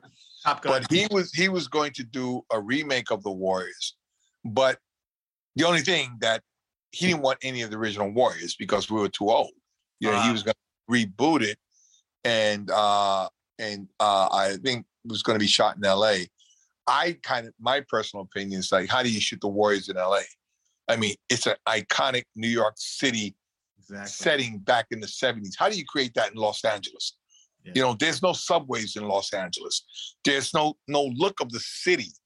Yep. I mean, eh, you know, you can maybe go to San Francisco, Cisco somewhere, but New York is New York. You can't create recreate New York. You can't recreate the streets of New York. You can't recreate the subway system. That's out. You know, I mean, the subway system doesn't look the way it is anymore because all the great graffiti artists are gone. All the great graffiti in the city is gone. Yeah. The subways are S- Snow White. 42nd Street is Times Square. Uh, uh, Times Square, 42nd Street is Disneyland. Yeah. Back in the day, with all the prostitutes and pimps and and uh, porno houses and drug dealers and everything else, that's all gone, man. That's all gone. You know, the city doesn't look like that anymore. Times Square is not like the subway system. There's no graffiti. It's nothing. You can't create that. That's all gone. No, no. You know what I mean? You can't create New. York City. You can't create New York City and Los Angeles. I don't care what anybody says. You know I mean? But I mean, I don't know what his version was going to be, but it didn't happen because he passed away. You know I mean? And then it it all died. And my personal opinion, you, you know the old saying, Rick, if it ain't broke, don't fix it. You know what I mean? You cannot create The Godfather over again. Mm-hmm. There are certain movies leave alone. A lot of remakes are terrible, are Yeah. terrible. You know what I mean? This is I an iconic film shot in, in a different time warp. Do you know what I mean? And you Yeah. leave it alone. Leave it alone. Yeah. You can't create these characters again. You can't create the look of them. You can't create that back what happened in 19 in the 70s. You know, you create you can't create Studio 54 anymore. You can't create, you know, disco. You can't create John Travolta doing, you know, you know, you can't create any of that no more. No. You know, Saturday Night You can that's all gone, man. Yep. You know, it's gone. You know, you can't create that anymore. You know, I love watching the movies of the 70s. I'll give you some examples.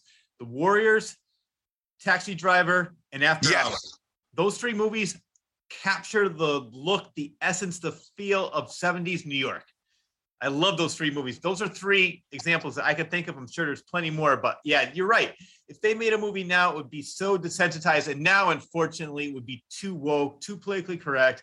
And it's just, I don't know. I think that leave it alone. It's not broke. It's a classic, iconic movie, just like that. Jaws. I, mean, I can think of so many other movies that just please don't even try to reboot or remake or reimagine. Just let the original sit there and be the classic that it is. Absolutely. And, and Rick, I totally and completely agree with you. As I always say, if it ain't broke, don't fix it. Leave it alone. Yeah. You know, leave it alone. Just don't, don't, don't try to redo it, no matter how the good intentions and all of this and all of that. It just, no. You know what I mean? I mean, I can't see anyone trying to go behind Francis Ford Coppola and try to do a remake of The Godfather. That'd be No. stupid. You know what I mean? That would be absolutely stupid. Or remake, try to remake Jaws. It'd be laughable. You know what I mean? Yeah. Uh, certainly, it would just be laughable. You know, we just, what do you, what do you, why? Why would you do this? You know, why would you? But anyway, you know, so be it. it's all about money. Unfortunately, with studios now, they could really care less. Actually, somebody made a great comment.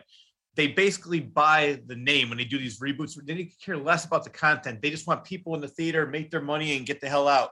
They can really care. I mean, I'm sure there are people that care about the quality of the work. I'm talking about some of the studio heads. They're they're in it to make the money. And so the Warriors, oh my God, that's a classic movie. People are gonna see that name on the marquee and go check it out. Yeah, but then they're gonna say, this sucks. And then they're gonna say, well, who cares? Next week there's gonna be another movie coming in. So unfortunately, I think that some of these studio heads just go by the name and could care less what is actually Yeah. on the screen. what they think will be profitable. What they Yeah, think exactly. that well, you know, we can we can sell this and we can commercialize it and we can hype it and people, you know, back when the original people that saw the Warriors 40 years ago come, will come back in the theater to see it. You know what I mean? Or this new crowd, the new generation, and they that's how they think. You know what I mean? You these these people that, that market movies and market marketing companies and all this sort of stuff and they put a lot of money into all this sto- sort of stuff and think that well you know we do it this way we can probably make you know x amount of hundreds of millions of dollars i don't know you know Yeah. it's I- I all mean- about the dollars you know as, as I don't- yeah, a movie another classic movie casino with Yes. De Niro and Joe Pesci, you know, when Joe Pesci, the dollars is always about the dollars. You know, I mean, I love the, the dollars. It's always about the dollars. What is the old bosses back? You know, it's about the dollars. Always about the dollars. You know? Yeah. It's a But- class. when I heard Tony Scott's name attached to it, I'm a, I was a huge fan of Tony Scott. I love The Last Boy Scout. I love Top Gun. I would think, but I just there's some things I don't care who the director is, who the producer is, don't touch it. So yeah, I'm I'm with you. But I was when I heard Tony Scott was uh, attached, maybe you were thinking about it. I said he might be able to, but when you just what you just told me, there's no way putting it in L.A. in this new era. No, it's No. it, it's past it. Let the Warriors be. But you, I want to talk about this because uh, Warriors is just one of many, many, many things you've done. Off the air, you mentioned two names I want to talk about. One is Mary Tyler Moore. The other one is Bette Davis. Yeah, uh, working with Mary was just a brilliant. She was such a sweetheart, such a kind person, and uh, a lovable person. Super talented. I mean, I I grew up watching the Mary Tyler Moore show. Yeah. you know, who can end the, hat flies in the sky? I mean, come on, and Ted, and you know what I mean, and Oh, yeah, Lou, Knight. and all those classic characters. you know, oh, I dude, grew up on that stuff. You know I mean? You and me both. And- And, and then when I found out, I'm like, I got cast in Whose Life Is It Anyway? I was like, oh, wow, I'm going to work with Mary. I, I remember telling my mom, she goes, You're going to be working with Mary. She's a big fan of Mary Tyler Moore. And my brothers and sisters and my friends, like, what? I said, I'm going to be on Broadway with Mary Tyler Moore, guys. Like, and everybody, when I was trying to get tickets for my family and friends, everybody wanted to come see the play. And uh, she had all these wonderful friends of ours from Hollywood that come came flew in from California to see her. And I met these, um, you know, Rock Hudson. I all these all these names and people I was just enchanted by, and uh, it was just a wonderful, wonderful experience to work with Mary. She was very, uh, she taught me many things uh, about acting because I kept my mouth shut when I worked with Meryl and John. All these, I, I just wanted to learn. I just wanted to learn from these people. So I would just observe and saw what they were doing when they were acting. Do you know what I mean? And I said, don't ever forget this, David. See what, what she or he's doing. Don't ever forget this. You know what I mean? And I learned so many things. And then when I met uh, Bette Davis, I mean, I, did, I just dropped. I mean, here's, I mean, you know, come on. I mean, she was quite on in her age, and she wasn't quite sharp. And I mean, she was, you know, I mean, she's very, she's an older lady. Yeah. You know, I mean? but uh, she was she was very nice, and she was very nice to me. And you know, I said, you know, Miss Davis, it's such an honor, an honor to hold your hand and to say hi to you and speak with you. And I mean, uh, you're a living legend. You're you're part of something that can never be replaced. And she went, thank you, thank you. I love And I it. said, yeah, I said, Miss Davis, can I give you a hug? Yes, hug me. Yes. And I'm holding on to this living legend. You know I mean? I mean, like, you know, I mean, Yeah. I, you know, I, I said, Miss Davis, I, I watched so many of your films, you know, and uh, and, and I, I mean, I, I can't even name one that I like the most. I mean, you were so brilliant in everything you've done. Do you know what I mean? And everyone that was able, that were blessed to work with you was so blessed and so lucky. She goes, I, I, I'm just an actress. You know, I love hearing that story because there's. Did you ever see the movie Burnt Offerings Yes, yes, yes. with Karen Black and Al- is it Oliver Reed? Yeah, Oliver Reed. So I think. it's- mm-hmm. Um, but anyway, so I met the the son at Chiller, and hmm. you hear so many horror stories about the old days of Bette Davis. So I said, and he said she was the best. I was 12 years old. She'd come in my hotel room, play checkers and chess with me. I loved her, and she, he said exactly the same thing you did. She was so down there, so friendly because maybe in her heyday she had some you know diva issues, but she is a phenomenal actress, and I love. If not all, I love most of her movies. She plays the best bitch. talk about Oh yeah. play, Oh, talk yeah. about hating a character. I love watching her in movies. I'm like, I hate her, and she's doing her job. She does it well. Yes, I mean, I one of our one of our movies that's one of my favorite. Whatever happened to Baby Jane? Yes, I was going to mention that. I Go for it. mean, you know, I mean, the, the the lady was just phenomenal. She was just phenomenal. I didn't know what she was like back in the when she started in the Yeah, late twenties and thirties and forties, and she went back seventy generations. You know what I mean? exactly. Uh, but all I know, what I could see on film. Do you know what I mean? Mhm. And and what the characters, the diversity of characters that she played. Do you know what I mean? And yes, she was a diva. No question. She invented that word. Yeah. You know what I mean? I mean, she was the best of the best. Do you know what I mean? I remember when I met Katharine Hepburn. I was like, oh my god. you know I mean?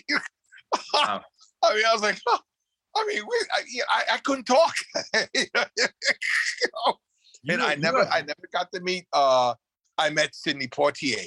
wow. He came to see me. I did a play at the, at the Public Theater, and uh, with Ruby Dee, right? And uh, I was opposite Ruby Dee, and Sidney Poitier, Poitier and Ossie Davis came, Ah, and and and and I, I, I mean, it came backstage, and I remember looking into Sidney's eyes, and he said, "I love what you did, young, young actor.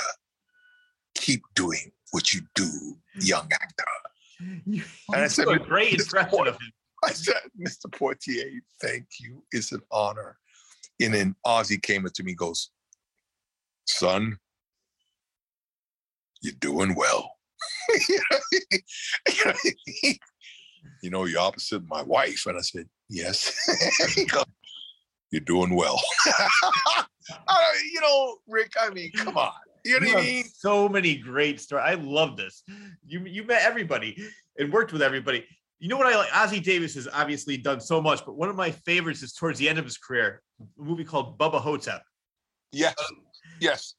where there's an Elvis and Ossie Davis plays JFK and they're fighting a mummy. It's hilarious. It's done by Don Coscarelli, who did Beastmaster and Phantasm. For the people who don't know what I'm talking about, watch it. It's a great movie. But Ossie Davis, so yeah, Ossie Davis, Sidney. I want to get back to Mary Tyler Moore because one of my favorite roles with her is a movie with Donald Sutherland and Timothy Hutton called Ordinary People. Yes. Yes. And it was directed by Robert Redford, who you worked with. It was right after I was working with him, and God rest his soul, we just lost Yaphet Kotto. Yes. You know what I mean? I'm going to tell you a, a, a quick story. I remember back in the uh, when I was in acting school, I went to see a play called The Great White Hope. Mhm. It was starring James Earl Jones as Jack Jefferson, the fighter. And I went, I went to see the play, and I waited backstage, and he came on. I said, "Mr. Jones, thank you for allowing me to see such a brilliant performance." And he goes, "Are you an actor?" And I went, "Yes, Mr. Jones." He goes, "Keep doing what you're doing, and be true to all of your characters." I said, "Thank you, Mr. Jones." You know what I mean? And uh, how do I get off on that? Um, Because we were talking about all the different people you worked with. We were talking about Robert Redford. yeah, Robert Redford, we uh, ordinary people. Yeah. we we were doing a movie called Brubaker, Yes. Right.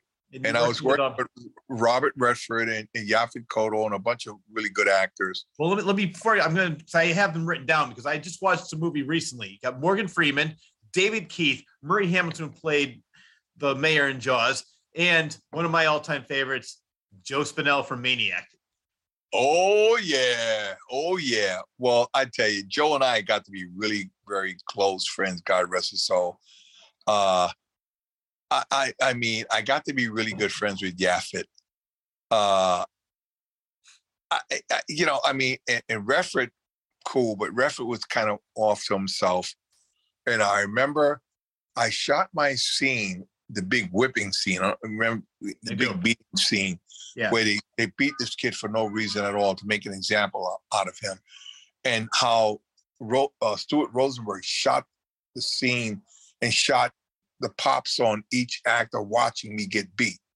And when he popped Robert Redford and all these people watching this, you know what I mean?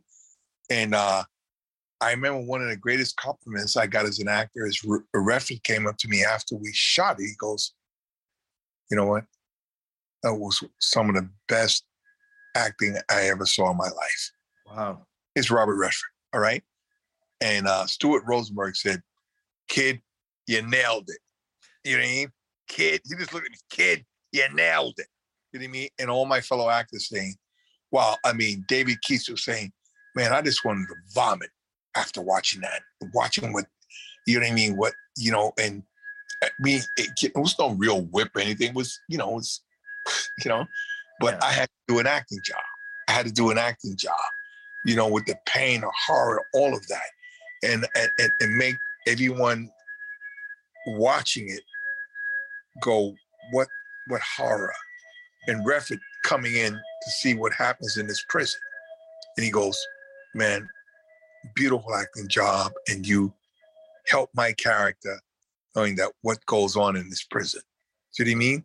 You know what I mean? Uh, uh, uh, after we shot, I mean, all the extras, everybody came and said, man, how did you do that?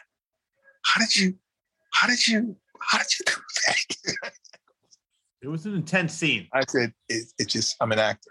You know, what, what can I say? You know, you know, and Yaphet just grabbed me and said, boy, eh, I'll buy you a drink tonight. That was good.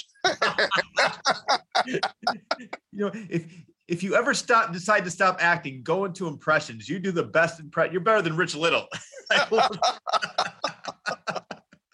So I, I mean, I mean, it was amazing. And then Redford went on after Brubaker, Brubaker to do Ordinary People, I love that mean- movie. and uh, which I thought it was wonderful. I thought he did a great directorial job. I thought Mary Tyler Moore and Donald Sutherland, I thought the whole entire cast was brilliant. Yeah, yeah. Well, there's also another person in that movie that I didn't mention, but he also worked with you in the Warriors, Konrad Sheehan. Yeah, Konrad Sheen is uh yeah br- br- brilliant one. Yeah, he actually, you know, it's so funny because he was we were shooting the Warriors simultaneously as they were shooting something called The Wanderers with Ken Yeah. Wahl. Okay, that I went on to do, you know, Purple with, and he played one of the Ducky Boys, and uh and and and and that, and then he was, of course, he was the leader of the punks in the Warriors on the roller skates. Yes. Do you know what I mean? And uh, so very, very, very, very interesting uh, that whole scene because we were shooting the Warriors and the Wanderers. Of course, the Wanderers never took off like the Warriors. It never, it got what the Warriors is an international cult classic, where the Wanderers is not. Do you know I mean? It's a great Yeah. movie, but no cult classic. No, no, no, no, no, no, no, no. No one talks about that film like they talk about the Warriors. Yeah, yeah. You know, I mean, the Warriors is an international cult classic. Well, the one Yeah. thing I didn't realize about Konrad, besides being the leader of the punks, I didn't realize that he was also a stuntman. Oh yeah, he was a, a very a wonderful stuntman. He did a lot of stunts, and uh, he's not a very big man. He's only like five foot five, you know. And uh, one of the stuntmen on uh, the Warriors, he's in he's in the bathroom scene where we fight the punks in the bathroom. He did a stunt and he lost his life. After after the Warriors, he he did a stunt where he fell off a five story building into a what they call the stunt bags, but apparently the stunt bag inflated, didn't inflate, inflated, didn't the, the pressure was not where it was supposed to be, and all of his intestines were crushed or something like that's what I heard, Oh and he God. lost his life. he lost his life. Wow. But uh, working with uh on Brubaker was a lot of lot of fun. Uh, good movie. Stuart Rosenberg did a good job working with David Keith, who did a bunch of stuff, went on to do a bunch of stuff. Uh, what, what was amazing. Uh, I went on to do after that. I went on to do a mini series called North and South, Yes. and I, I just had a blast. And we, we shot that for like ten months, and uh, I mean, I got to be very close with Patrick Patrick Swayze. He's an amazing man. Just just an amazing what I like actor. about him? No, I want to interrupt you for a second. I want to because usually when somebody dies, there's always going to be dirt in somebody. Patrick Swayze is one of the only people I can think of in the paparazzi. I have never heard one negative thing about him after he died. He just seemed like a nice guy, very talented actor. Yes, I mean, I didn't know any dirt about the, the man. He was just uh, Yeah, very friendly to all the fans that would, uh, I mean, all the extras and all the people that come on the set wanting to meet him. You know what I mean? After Dirty Dancing, you know what I mean, which was a phenomenal hit, as we all know. You know what I mean? And I mean, girls were coming from everywhere to just come to the set to say hi crazy. I mean, I mean, he was one of the biggest stars in the world yeah. and uh, and I worked with phenomenal actors on that movie. Uh, you know, Kirstie Alley, which was so friendly and so wonderful. Uh, I just just so many uh, cast, just great cast Well, for us. I- but it, I for wrote down. I was gonna say I wrote down some of them. There was the list was so long, but as you mentioned, Kirstie Alley, David Carradine, Patrick Swayze, as you mentioned, Johnny Cash, Hal Holbrook, Morgan Fairchild, Robert Guillaume, Gene Kelly, Robert Mitchum, Elizabeth Taylor, Forest Whitaker, and even Cary Guffey, because uh, at that time Close Encounters was the big movie in '77, so he was played Barry Guiler, the small, the little kid. So I mean, that was just a partial list. My actually, my hand cramped up in the middle of writing all the people in the movie. yeah, no, I mean, it was phenomenal meeting all those people. And uh, I wasn't in scenes with all of them, but just being around the set and talking to them and having lunch with them. And uh, I mean, I remember meeting Gene Kelly the first time I met him. Michael Beck did a movie called Xanadu. Yes, and I actually uh, love that movie. uh, Olivia Newton John, as you well know, and Gene Kelly. And uh, and uh, I- when I when I met Gene, he had these amazing blue eyes that passed right through you. You know what I mean? And this guy's another living legend out of the the, the movie genre in the 40s and 50s and 60s, all that stuff that he did, all those musicals and all that. And he was just a very kind man, very, very nice. And Olivia was a sweet, Olivia Newton John was a sweetheart. And she goes, I loved you in the Warriors. I just loved you.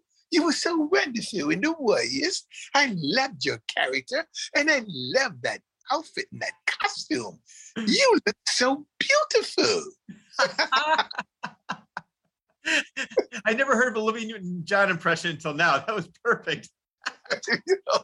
so I mean, it was a quite a compliment coming from her. You know what I mean? And uh, Yeah. I hung around the set a lot because I was out in California, and Mike would have me there all the time. And you know, they say hey, one of my fellow warriors are here, and Gene Kelly loved the movie, and uh, it, it was it was a lot of fun. I, I mean, I was blessed, Rick, to work with some phenomenal people Oh and God, be yeah. around. But I, you know, actually, you know, I've been in this business now for 50 years. You know, 50 years. If you count back way back in the 70s to now, I, five, you know, five decades. You know, Yep. Wow, that's. I'm no Time. spring chicken. I'm no spring chicken.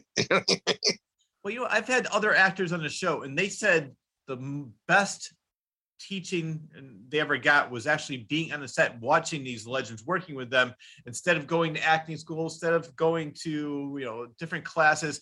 They said being on the set, what as you mentioned too, you took everything in from Meryl Streep, John Lithgow, all these other people you worked with, and you've worked with so many great people. And not only is it a great way to network, but it's also a great way to just watch them and learn the craft. Absolutely. You know, watch and learn. Keep your mouth shut and just watch and learn. Yeah. Just watch and learn. You know what I mean? Don't run your mouth. Just watch and learn. Yeah. you know, and, and observe, and you'll pick it up. And watch your directors, watch what they do, watch how they handle the DPs and how they handle the, the grips and how they handle actors. Do you know what I mean? And you learn so much. Do you know what I mean? Watch how they use their cameras. You know I mean? Watch how they do their shots and why they're doing their shots. You learn, you learn, you learn. Yeah. Well, speaking of directors, one of my all-time favorite movies is Jesus Christ Superstar, and it was directed Yes. by Nor- Norman Jewison. Yes. You, let's talk about a Soldier Story. you know, I, I, I, you know, I was so blessed to be cast when Norman cast me in that. I remember going up to meet him. I mean? And I go, oh my God, this guy done, yeah, I mean, this guy done Fiddler on the Roof. This guy's done all these great movies. I mean? And now he's going to do a soldier, a soldier story. And I remember going up to meet him. I went, I was nervous. And I'd done a lot of this. David, what do you have to be nervous for? You've worked with all these great people already. But again, when I meet the Giants, I'm always nervous. You know what I mean? I don't care how many people I've worked with. And what a kind, gentle, wonderful, beautiful man. And they had to read. And I read one scene and he just smiled at me. He looked at me and he got up and he came over to me and he gave me a hug. He didn't say anything. He said, he gave me a hug. And I walked out. And uh, two days later, my agent called me and said, David, you know, you got the role. Norman has hired you. I said, oh, wow. And then I said, well, what's the cast? And they started naming up Robert Townsend, David Alan Grier, Denzel Washington, I, you know, Howard Rollins. and I had did a play with Howard Rollins down at the Public Theater. Okay. Howard had just got to New York City, new actor, young actor, and I was still young, and I did a move, I played with him called Section D at the Public Theater. And here I am. I'm going to I work with Howard and then I get to work with him again in the heat of the night. At Yeah. a guest shot, I work with Howard again. We paired off again in the heat of the night. But to do a soldier story was just was just an amazing time working with. I mean, you know, of course, we all know Denzel went on went on to be an incredible superstar. Yeah. You know what I mean? And Howard Rollins before he passed away, and Larry Riley, which was a great actor before he passed away. The late great Adolph Caesar. I mean, great, great actor before he. I mean, half the cast has passed away. Half Yeah. the cast has passed away. But I was blessed and lucky enough to to work with Norman Jewison, to work with this amazing, great, great director, and he was so kind and so he gave us leadway. He was not a tyrant. He gave us leadway to develop the characters. Uh, you could go and talk to him about, well, I don't feel quite right about this line. How do you want me to? What, what do you think I should? How I should interpret the line? And he sit with you and work with you, and just an amazing. And uh, it, it, the actors didn't have an ego, and it was great working with uh, Howard Rollins and Denzel and Robert Townsend and David Alan Grier and Adolph Caesar. You know, Adolph. Hey, hey, it, boy. Ah, ah, try to get out there, boy. You know what I mean? We can't use no gitches. Yeah, you're the gitchy boy. he had that amazing voice, you know. He was the voice of a, you know, mind is a terrible thing to waste. So, I mean, this guy was just, you know what I mean? And he, and he wasn't a big man, you know what I mean? But he had this voice that commanded everything. Yeah, boy. What I tell about that boy? just, just, just amazing. You know what I mean? And Denzel and I shared a trailer. So we got to know each other well. We Yeah. shared a tra- Trail. I didn't I had no idea this guy would turn out to be a super mega star. You know what I mean? Yep. But we, I, I loved we- it. You you worked with a lot of these people when they were on the up and coming, like Meryl Streep in 76, 77.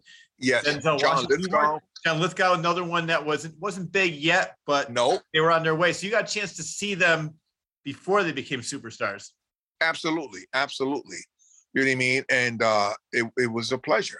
Like Denzel and I shared a trailer together, and we talk, We talk about acting, talk about you know women and you know Hollywood or whatever. You know what I mean? Yeah. and uh, he was a really wonderful, wonderful man. You know, and uh, and in Brubaker, working with Morgan Freeman. Now let me tell you, working with Morgan Freeman. What do you talk about in a brilliant actor? Brilliant, brilliant, brilliant, brilliant actor. Working with Morgan, I didn't have a scene with him, but that scene that he did with uh, Dave Redford and, and, Keith David yes. in, in the prison thing when he goes, if it, I'm choking him, you go, nah, you know, I want my, I want my freedom. I want my cell painted yellow. I want bars. I want to win that. you know, I like I like Redford. Give it to him. What, what do you want? give it to Give him. him anything he wants. Just give it to him. Give it to him. I can feel his neck cracking. I can feel his neck cracking. Yeah. That was a, I love when the scene Red- Redford goes, let me in. What? No, let me in. And then Yeah. Morgan Freeman's face, like, what? I- that- yeah, you, such a great but- scene. but you know, Rick, that was not my first time working with Morgan. I did a made-for-TV movie, and we should have got the Emmy called Attica about Oh. the Attica State riots. Okay, Yes. okay, the Attica State riots. I play CJ. Okay, I had a great scene with Morgan. Do you know what I mean? And uh, was, that was my first t- time working with Morgan Freeman. And I remember Morgan after the scene, he goes, "Boy, boy, you got it. Keep going, boy. You got it." I, that's what he said. Boy, you got it. Keep going, boy. I love all these all these great actors. Just like you're doing well, you're doing great. Keep going. I mean, you always had all these great actors giving you their seal of approval, and it's great. You know what's funny though? I want to go back to this story about with how Norman Jewison got you for the, in that role in Soldier Story. It's very similar to Walter Hill. You had no idea you were in the movie. They're like, all right, go ahead, go to wardrobe. And next thing you know, like, am I in the movie or what? you got hired. I yeah, love I mean, it was it was it's just amazing. I mean, it was just amazing. I mean, uh, you know, I, I, I, I my agent called me to David, you know, you're going to be working for Norman Jewison. What? Because you got the role. You know, uh, Norman went to see the play. It was called a soldiers a soldiers play, Yeah. right? At NEC, and he went to see it, and I guess he figured I'm going to turn this thing into a movie. You know what I mean? Mhm. and uh, Paramount, you, you know, Paramount, and then boom. I mean, I'm talking sorry, Columbia, Columbia Pictures did it, and uh, I mean, I remember, wow, when I met him in his hotel room with the reader and the producer, and I was like, oh, I get nervous, you know, because I'm meeting these giants, and I, every time I meet a giant, I'm always nervous. I don't care how much, how much stuff I've done. Do you know what I mean? It's just that that's just the way my system works, and. Uh, he, he he's so so kind. His spirit was so gentle and you know so. And he goes, "Are you ready?" And I said, "Yes, Mr. Jules." Go. they did the scene and he, he hugged me, thank you, and uh, walked out. And two days later, my agent called. Uh, hey, you're going to be doing a soldier story. Love it. You know, I had a chance to meet Norman Jewison because it was at Chiller a couple days be, prior to that. They had um, an anniversary for Jesus Christ Superstars. They had all Ted Neeley there, and Right. Some of the other actors. And when I was talking to Ted, he said, "Oh yeah, in New York, we're going to be running the movie at this theater, and everybody's going to be there." So I said, "All right, I'm going to go." And I took the train down there. Norman was there that time, so I got a chance to see him, meet him, talk to him, and he just seems like a very, very, as you mentioned, genuine, nice guy. And this is what I love doing the show. And I got to mention because one of my all-time favorite movies, Warriors. I got to interview you and Apache. Jaws. I got to interview Jeffrey Kramer. Evil Dead. Betsy Baker. Phantasm Reggie. I got to interview, and Jesus Christ Superstar. I got to interview Ted Neeley. So I love doing this show because it's similar to going to Chiller. I get a chance to meet all these people that I grew up watching and finding out what great people they are and how talented they are. So it, this is so much fun. Yes, I agree. I, and you should have a lot of fun. I mean, you you've got a chance to you know interview a lot of wonderful, wonderful, talented people. Do you know what I mean? And uh, I know that brings a great smile on your face and great joy to your heart. You know that you know. Listen, I I I'm I'm into interacting with some amazing people. Yes. Yeah, no, and I love it. So we talked about um the, some of the movies you've done. I want to go back to TV for a minute because you had a recurring role on NYPD Blue. Yes, Officer Donnie Simmons. Yeah, I want to talk about your experience with David Milch. Uh, great experience. Great Yeah. experience. Uh, great experience with Steven Bochco. God rest his soul. Do you know what I mean? I mean, I I I- I I did a I did a uh uh uh uh, a guest shot on his show. He did a lot of people didn't get it. Something called Cop Rock. I love actually love that show. I, I mean, I thought it was great. I thought it was great. I mean, a lot of people just didn't get it. You know what I mean? But I got it. I thought I thought he was innovative with the show. You know, a lot of people say, well, you got a, you know, you got a, a prison scene, and then you got a, a, a- a hmm. courtroom scene, and then you know the judges jumping up dancing, and the the, the jury's jumping up dancing, and you know, people didn't get it. But I got it. I thought it was, you know, it, did, it didn't run. It didn't really, you know, I had I think like a half a season or whatever it was, eight shows before the network pulled it. But Steven Bochco was just an amazing producer. Do you know what I mean? And working with Dennis Franz and Jimmy Yes. Smits and, and David Caruso was just amazing. And Dennis Franz is so funny and so amazing. You know, he goes, when I when I came back from my second and then my third one, he goes, Hey, Harris. I go, Yeah. He goes, I think these people like you. Is he gonna be around for a while? All I go, why? I said, I, I hope so. I hope they they write this character permanently into this show, which they never did. Yeah. Uh, but I did like, I don't know, I did like eleven episodes of it. Yeah, I You think know so. I mean? And uh, you know, small, small, small lines, not a lot of lines, but I did an ep- uh, eleven episodes of it. And just being around Dennis and Jimmy Smits and David Caruso. When I first got the sh- show, David Caruso was going to be was leaving. It's going to be replaced by Jimmy Smits. You know? what I mean? And then you know Ricky Schroder came in, and you know blah blah blah blah blah blah blah. But uh, Dennis was just him and I just hit it right off. Yeah. Just hit it right off. Yeah, that sounds great. And the reason I brought up David Milch because I've heard other people talk about him, and I want to see if you had a similar experience. I heard he would go in there and say, "No, do it like this," and right on the spot, he would come up with dialogue that you would never had a chance to even memorize or know, and he would say, "Say this, say this, say this. Let's film it." He he certainly did, Okay. and that that happened to me too. And you got to be on your p's and q's. That's where you know that you you know you're an actor. You know you got to learn this instantaneously. He goes, listen, here it is. Forget those lines. Here it is. This is what I want you to say. You got to digest it. You got to put it in your brain. You got to put it in your emotions. You got to put it in your mouth, and you got to you got to do it. You know what I mean? It's like boom. You know, you know, you have no time. You know, they, say, hey, they, you know, he goes, hey, listen, forget those lines. That's out. This is it. You know what I mean? Here it is. You got seven new lines. You know, get it in your head and do it now, and boom, Yep. and you did it. Yeah, You Well, did it. Uh, that that takes a lot of talent because not only do you have to memorize the lines, but you have to make them sound believable as they're coming out your mouth. You can memorize something, but it's going to sound stilted and rehearsed. To learn those lines in a seconds notice and make it sound believable takes a lot of talent. That's right. Make it believable. And director's saying, hey, look, eh, here it is, you know. Yep. Uh lights, camera, roll, boom. You know, Yep. Action. Do it. you, it's good, just do it. You know, if you flub it one time, okay, you forgive, you forgive, you forgive it. Okay, second take. Let's do it again. Boom. You better nail it. you know, you had your one chance to flub it. You know what I mean? Okay, let's go. Boom. You know what I mean? you know, I mean, you know, you shoot an episodic television in six days. That's it. You know what I mean? You know, that's it. You know, you, you don't have a whole bunch of time here. You know I mean? You know I mean? It's not like the movies where they say hurry up and wait. Yeah, yeah, but episodic television ain't no hurry up and wait. You know what I mean? You know, it's a, just do it. You know what I mean?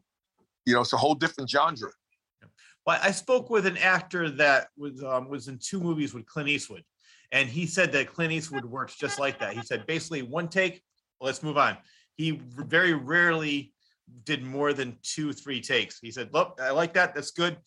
And they said they would film their movies very his movies very quickly. So Yeah, yeah, yeah, yeah. No, a lot of directors are like that. You know what I mean? Kubrick. yeah, yeah. Kubrick would do 113 takes on one scene, but uh, I guess everybody has their own style. Uh, yeah, they do. Every director's different, basically. Do you know what I mean? They come to it with their own, you know, perception of what they want, and you just got to do it. You got to you got to work work with them and work. You know, you got to adjust. You know. What, what was Walter like? Did he do a lot of takes? Uh, Walter would do his share takes. Yeah. I mean, like I said, we shot four different versions of the Warriors. Yeah. you know, I mean, uh, Walter would just say, "Hey, look, I don't like it. We'll do it again. You know, we'll do it again." You know what I mean? But the studio kept liking the dailies, and they just kept, you know, saying, "Go, keep going." You know what I mean? We had a nine-week shoot schedule. That didn't go on nine to uh, eleven weeks. That thing went five and a half months you know. So apparently, this this as I call the suits at Paramount, like those dailies that were going back every day, looking at the stuff, saying, "Oh, well, this guy is," you know, Walter was a visionary, you know. It's like a uh, a great director, Sidney Lumet, who did Network, Network, and so many great movies of New York City. You know, uh, Dog Day Afternoon. Afternoon. I mean, Yes. you know, I wish I would have been in that picture. You know what I mean? Uh, but I met Sidney, you know, and uh, uh, I met him on Serpico. He didn't hire me. He gave it to a very good friend of mine, and I understand why he got the role. You know, and I said, you know what, uh, Sidney made the right choice. It was him and I, but the other guy got it, and I understand why Sidney hired him. It's a whole different thing than what I was bringing to the character. Do you know what I mean? And uh, and uh, but Sidney was just he, he just looked at me and said, David, uh, you're a wonderful, wonderful actor. You know what I mean? And I didn't get the role, but just hearing that from after the audition, hearing him coming up to me and shaking my hand, says, you know, you're a wonderful, wonderful young actor. You know what I mean? And and I went back. I- I remember leaving and, and, and going over to my agent's office. Say, you know, he said, you know, David, you're a wonderful, wonderful actor. But then we waited three or four. If you don't hear anything after a week, you know you didn't get the role. And uh, my friend got it. And I said, you know, when I when I saw the final film, I go, I know exactly why he gave that role to him. You know what I mean? And Yeah. and you have to be honest as an actor to yourself. You know what I mean? You can't get everything. You're not right for everything. Yeah. You're not going to get every role you go up for. You know what I mean? Yeah. Till you get to be a, you know, an Al Pacino or Denzel, or Morgan Freeman or somebody where you choose what you want to do. The mm-hmm. studios are kissing your feet to take this role. Yeah. You know, they're begging you and kissing your feet and throwing all kinds of money at you to to do this role, to be in this movie. You know what I mean? Where it ain't, it's not about auditioning anymore. Nothing. They just send you a script and go, will, will your client please do this? We're willing to give them, you know, $20 million. you know what I mean? yeah. You know, that, but you know, I wasn't nowhere near that. You know what I mean? But uh, but just hearing it from Sidney, whom I totally respect. oh yeah. I mean, I mean, one of my favorite movies is Network. You know, I mean, you must atone. you know, You are man. You are. It's all about rubies and dollars. And you know, I mean, what's it? We lost him. Uh, the Yeah, I actor. I can't remember his name, but I know exactly who you're talking about. Yeah, we lost him like two years ago, but he was brilliant. Yeah. And then, uh, of course, the guy who played uh, the lead role was brilliant. You know, what's his name? God? William Holden? And no, not William Holm, the guy who played the Oh. news guy. Oh, I can't remember his name. Because I know You know William Holden, Mia Farrow. Uh, not Mia yeah, Farrow. yeah, yeah. Uh, No, Uh, no. not, not, Mia not, Farrow, no, it's the other Woody one. Uh, what's Um, his name? Uh, oh Faye Dunaway. Faye, Faye Dunaway. he, he played Faye Dunaway's wannabe. She was in love with him, but she wasn't in love with him. Yeah. but I- he was the guy who put the. You must go out. I want you to go out and tell the people. And remember all that whole scene. Rebel. Tell them. You know what's his? Oh my God, what's his name? I'm, I'm gonna, it, bring in an actor. You, but you know what I'm talking about. I know exactly who you're talking about. And I'm sure after I hit pause, I'm going to remember exactly who it was. But yeah, I love that movie. I love most, actually, I think every movie Sidney's done that I've seen. The ones we mentioned, Dog Day Afternoon, Serpico, Network. There's so many others that I've seen that, yeah, he's he's just a done. brilliant director. brilliant, brilliant director, and it was an honor to meet him. And I, I had so much wanted to work for him, but I understand why my friend got the role, Yep. and I was very happy for him. And I told him, I said, "Listen, you know, you're going to be brilliant," and he was very good at it. You know, what I mean? uh, as I said, you can't get every role. You know what I mean? Uh, there are roles that an actor is not just right for. Do you know what I mean? Mm-hmm. It's, it's, it's, it's certain things that a director may see in one actor may not see in another actor. Do you know what I mean? Yeah. And and, and that's just part of the way it is. Do you know what I mean? Yep. It's Well, no. part of the way it is. That is the way it is. Now I have a question for you in that same topic. I, I, I love your attitude saying you can't get every role. Has there ever been a role that you turned down that became a, a mega hit? You know, I wish to God there was something like that, but no. No, I've never turned down a role that I thought that would be Okay. you know no i uh you know i i i'm i'm an actor. I just i love to work. Do you know what i mean? I mean i'm not going to take a role that would belittle me and make me look like a an idiot. Do you know what i mean? Yeah. or that i thought it was just so bad or just i i can't say these lines. You know what i mean? I Mm-hmm. can't do this. I can't play this character i would just rather say tell my agent i can't do this you know i don't want to do this you know what i mean and there were roles like that that i told my agent i'm not doing that you know what i mean Yeah. well, but look, they're offering. I'm, I don't care. Money's not everything. I have my self-respect. I have to be honest to myself, my my my- my spirit, my soul, uh, uh, my my daughter, my my children. I have to. You know what I mean? Wait a minute. Money's not everything. You know what I mean? I don't care. I just can't say these lines. I cannot do this character, and mm. I won't. I won't. I'm not going to sell my soul. You know what I mean? I'm not going to sell my soul because, well, I'll get X amount of dollars and blah, blah, blah. No, I won't do that. I Yeah, won't. I like that. I I like that. You, you, you have respect and you do what's right for you. There's one actor in particular. I was I read a biography on him not too long ago. Steve McQueen, brilliant actor. I love the movies he's done, but he turned down so many roles. And one role in particular he turned down was Butch Cassidy and Sundance Kid because he didn't like the fact he was supposed to play a Sundance Kid. He wanted the Sundance Kid to have top billing. And he says, Well, I refuse to do a movie. And they gave it to Robert Redford, which worked out very well for him. Yes. So you see Well- some actors like that where they just because of ego, they're they refuse to do the role, and I I don't know. Maybe he. had There are a lot- Yeah, There, there are a lot of actors that have done what you just said. Do you know what I mean? Yeah. You know, like if I don't- if I don't get top billing, or if I don't I don't want to play, or I rather play that role. I don't want to play that role. You know what I mean? yeah, And uh, otherwise, if I don't play that role, then I'm not doing it. You know what I mean? Yep. Do you know what I mean? So I mean that becomes ego, and that becomes a whole other different ball game. Uh, you know, I mean, I found myself myself in a situation where I just said I can't do that because it's not morally right for me. You know what I mean? I can't play that kind of a character. I can't say those lines, and let somebody else go do it. You know what I mean? yeah, There are a million exactly. other actors that'll do it in a heartbeat. You know what I mean? Yeah.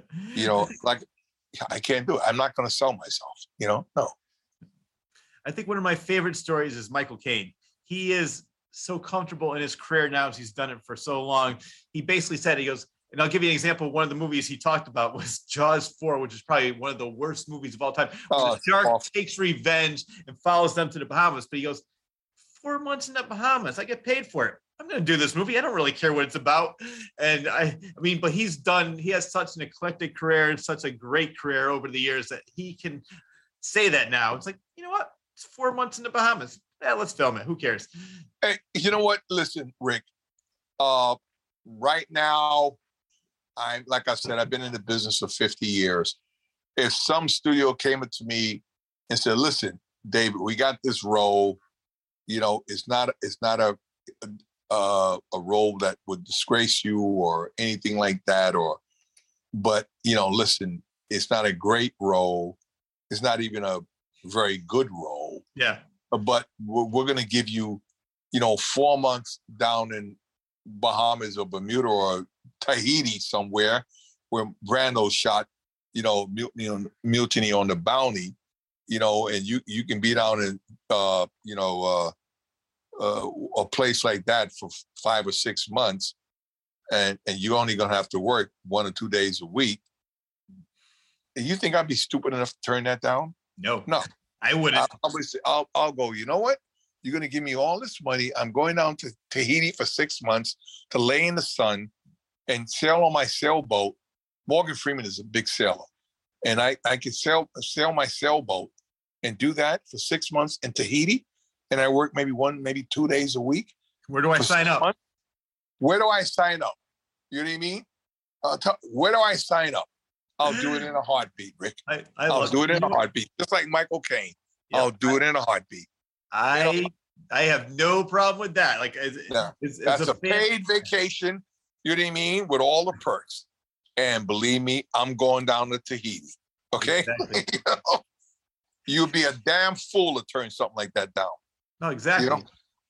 Well, you you mentioned you've been in the business for so long, and the performing arts has always been your passion. Have you ever done anything else? No, no. that's you know, I remember in the beginning of my career, you know, when I was what they call so-called starving actor. yeah, You know, I mean? you know, uh, you know, I, I you know, I worked the bar scene as a bar a young bartender. I even get this. I even drove a New York City taxi cab. wow. You know, I was 19 years old. You know what I mean? You know, and I drove a New York City taxi cab. You know, Yep. it was interesting because remember the movie Taxi we were talking about Taxi with Robert. De Niro and uh, Jodie Foster, Jodie Foster, and Cybill, uh, Shan- Cybill Shepherd. Cybill Shepherd, and uh, uh, what's the, the the bad guy uh, that was the pimp? oh, Uh, God. oh, you know what I'm talking about. Who was the pimp? I can't remember now. I, mean, I know Jodie Foster was a prostitute. I can't she was remember. she, was a 13 year old prostitute. Remember? yeah, yeah. and the, the pimp was pimping her. You know, you Yeah. couldn't forget Robert De Niro. He was just so brilliant in the movie. You know, you talking to me? Yeah. I don't see nobody else here. You talking to me? Yeah. I don't see nobody else here. You, Which ta- I- you talking to me? Speaking of lines that were improvised, um, from what I remember or read, I think that line was improvised too. It just- was improvised. It was. I got it from the horse's mouth. Yep. You know that whole thing with him in the mirror. You talking to me? I don't see nobody else here. You must be talking to me. I'm the only one here. You know, I remember. uh, I, I- you know, I mean, it was classic, and he was brilliant. He was brilliant in the role. You know what I mean? Uh, how do we get on that subject with Robert De Niro? We were talking about uh, taxi driver. Oh yeah, I was driving a cab. Yes, that's And what it was. I was. I re, I remembered the whole look of the city. That look in that movie, driving a cab, was exactly what I went through. Yeah. Yep. You know, I remember. I remember when he talked about. And when I finished my ship, I, I I remember w- watching all the come off the back of the seats and all this shit. You know what I mean? Because you know what, Rick, I had to do the same thing. Oh, yeah. I remember Many people getting in my cabs go uh, two times around Central Park and keep your mouth shut and, and just shut the meter off. And guys in the backseat with prostitutes and you know uh, whatever doing their thing two times around the park, and I get a twenty dollar tip. You know? But do you- uh, he was at the Warriors' um, 35th anniversary. His name is John Joseph. Do you know who he is? He was the lead singer of the Cro-Mags. He's been Iron Man athlete. Oh yeah, yeah, I know. so what you're talking about. Yeah. I went on a walking tour with him recently. the Lower East Side of Manhattan, and he, just like you, just like Apache, he loves that era of the 70s. And we had a chance to walk, and he was telling us story after story after story of all the different areas and a lot of things that you mentioned, he was talking about too. It's just a different time, and there's it's, it's so nostalgic for that time, and yeah, it's definitely not the Disneyland that it, it was not the Disneyland that it is now. No, no, no, not it is. You know, where I grew up, man, I grew up in Alphabet Alphabet City. I don't know what that means. Okay, that's the Lower East Side, Avenue A, B, C, and D. Yes. I grew up in D, right on in the projects on the FDR Drive. Avenue A, B, C, and D. Alphabet City. That's why. That's where I was born and raised. You know what I mean? Grew up. You know what I mean? And Lower East Side back there. I remember. I mean, you know, we have a classic restaurant down on Half Street called Katz, which got some of the best pastrami sandwiches in the world. If you know if you ever been to Katz, it's a landmark. Uh, but Mulberry Street, Houston Street, all mm-hmm. those places, man, it just yep. brings back memories. I mean, I'll get on my bicycle and ride down there and just go sit and hang out and look at, man, I here's where I was a kid. You know what I mean? Yeah. Here's where I was a kid. And it just brings back so many memories, man. You know, I, I look at the old public school I went to. Do you know what I mean? And, and all of that. And it's just that to be able to do that, because so many people don't ever go back to their past. Do You know what I mean? Don't ever go back to where where they were like four years old, five years old, six years, seven. They never go back to that. Do You know what I mean? Yeah. But I, you know, I live in I live in Manhattan, New York, and I it's me to get on my bicycle and, and to ride back down to the D. It's nothing. You know, it's it's a 20 minute, 25 minute ride on my bicycle. You know, to go back down to Houston Street and Mulberry Street to go back to Little Italy and go back to Chinatown and go back to all of that. You know what I mean? Hey, you know what I mean? you know what I mean?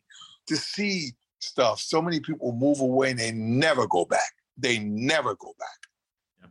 I don't know if you ever been back to where, where you were when you were four years old. You know what I mean? Mm-hmm. You know, I don't know if you've ever been back, you know? No, I, I, I lived in Connecticut and I lived maybe a half hour away from where I grew up. So I, every once in a while, I'll drive down that area because it's a road that my grandfather built. He built all the houses. He built a pond. He built a little baseball field. So when I grew up, I loved that area. It's, it's an area called Wolcott, Connecticut. It's, not, it's about if you know Hartford, it's about maybe 25 minutes away from there. But sure. um, every once in a while, I'll drive by there, and it's just sort of probably what you see in New York. It's same thing with me. It's like not the same. It's all built up. There's all the houses where I used to go camping. There's roads in the middle of the woods where we used to, my brothers and I used to ride our bikes. So yeah, it's, it's I go back there, but it's just not the same, unfortunately. But I have so many fond memories of my youth growing up too. So I'm glad that this is what I was going to mention. I'm glad that I live in Connecticut because Connecticut is so small. I can go to New York, Boston, Massachusetts, Rhode Island, all within you know like sometimes i could do it like four times in one week. I can go to each place because i'm so close to everything. Absolutely. I, I, I totally agree. Yeah, yeah, i totally agree. You you know it's, it's a tri-state you know what i mean? You know you even can pop over to new jersey and go down to the, yeah. the jersey shore you know what i mean? And i mean you atlantic city i mean you know everything's all close together man within a couple hours driving you know what i mean? Yeah. no big deal. You can drive from matt i can drive from manhattan up to boston in three hours you know what I mean? Yeah. You know what I mean? Yeah. Go see the Boston Red Sox play my Yankees. You know what I mean? Yeah. well, that's what I love. And next next Wednesday at this time, I'm going to be at Fenway Park watching Paul McCartney. Takes a two and a half hour drive. So I, I love Connecticut. When people say, "Oh, Connecticut must be so boring," for me, I love the outdoors. I love the uh the woods and hiking and things like that. So this kind of area is perfect for me. But when people say, "Oh, there's nothing to do," it's like there, there's oh, that's bullshit. That's BS. Man, exactly. you got the you got the Yale School of Drama there. Give me a break. You know oh, yeah. I mean? That's you know I mean? You got I, one I, of the most prestigious, best acting schools in the world there. You know I mean? Well, I mentioned, I'm glad you mentioned that because not too long ago I went to go see a play in New Haven, and I go to Milford. So yeah, there's there's if you want if you want the arts, you want culture, there's more than enough. And if you don't think there's any in Connecticut, which there's plenty, like I just mentioned several weeks ago, I saw American Buffalo in New York take the train down. It's not that expensive. So yeah, there's there's a lot to do. People just I think get lazy.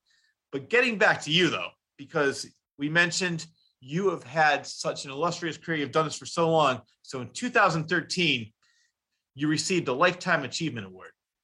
Yes, yes. Congratulations. Uh, thank you very much. You know, I was very, very, very humbled and very blessed and very happy to get that award. You know what I mean? And honored.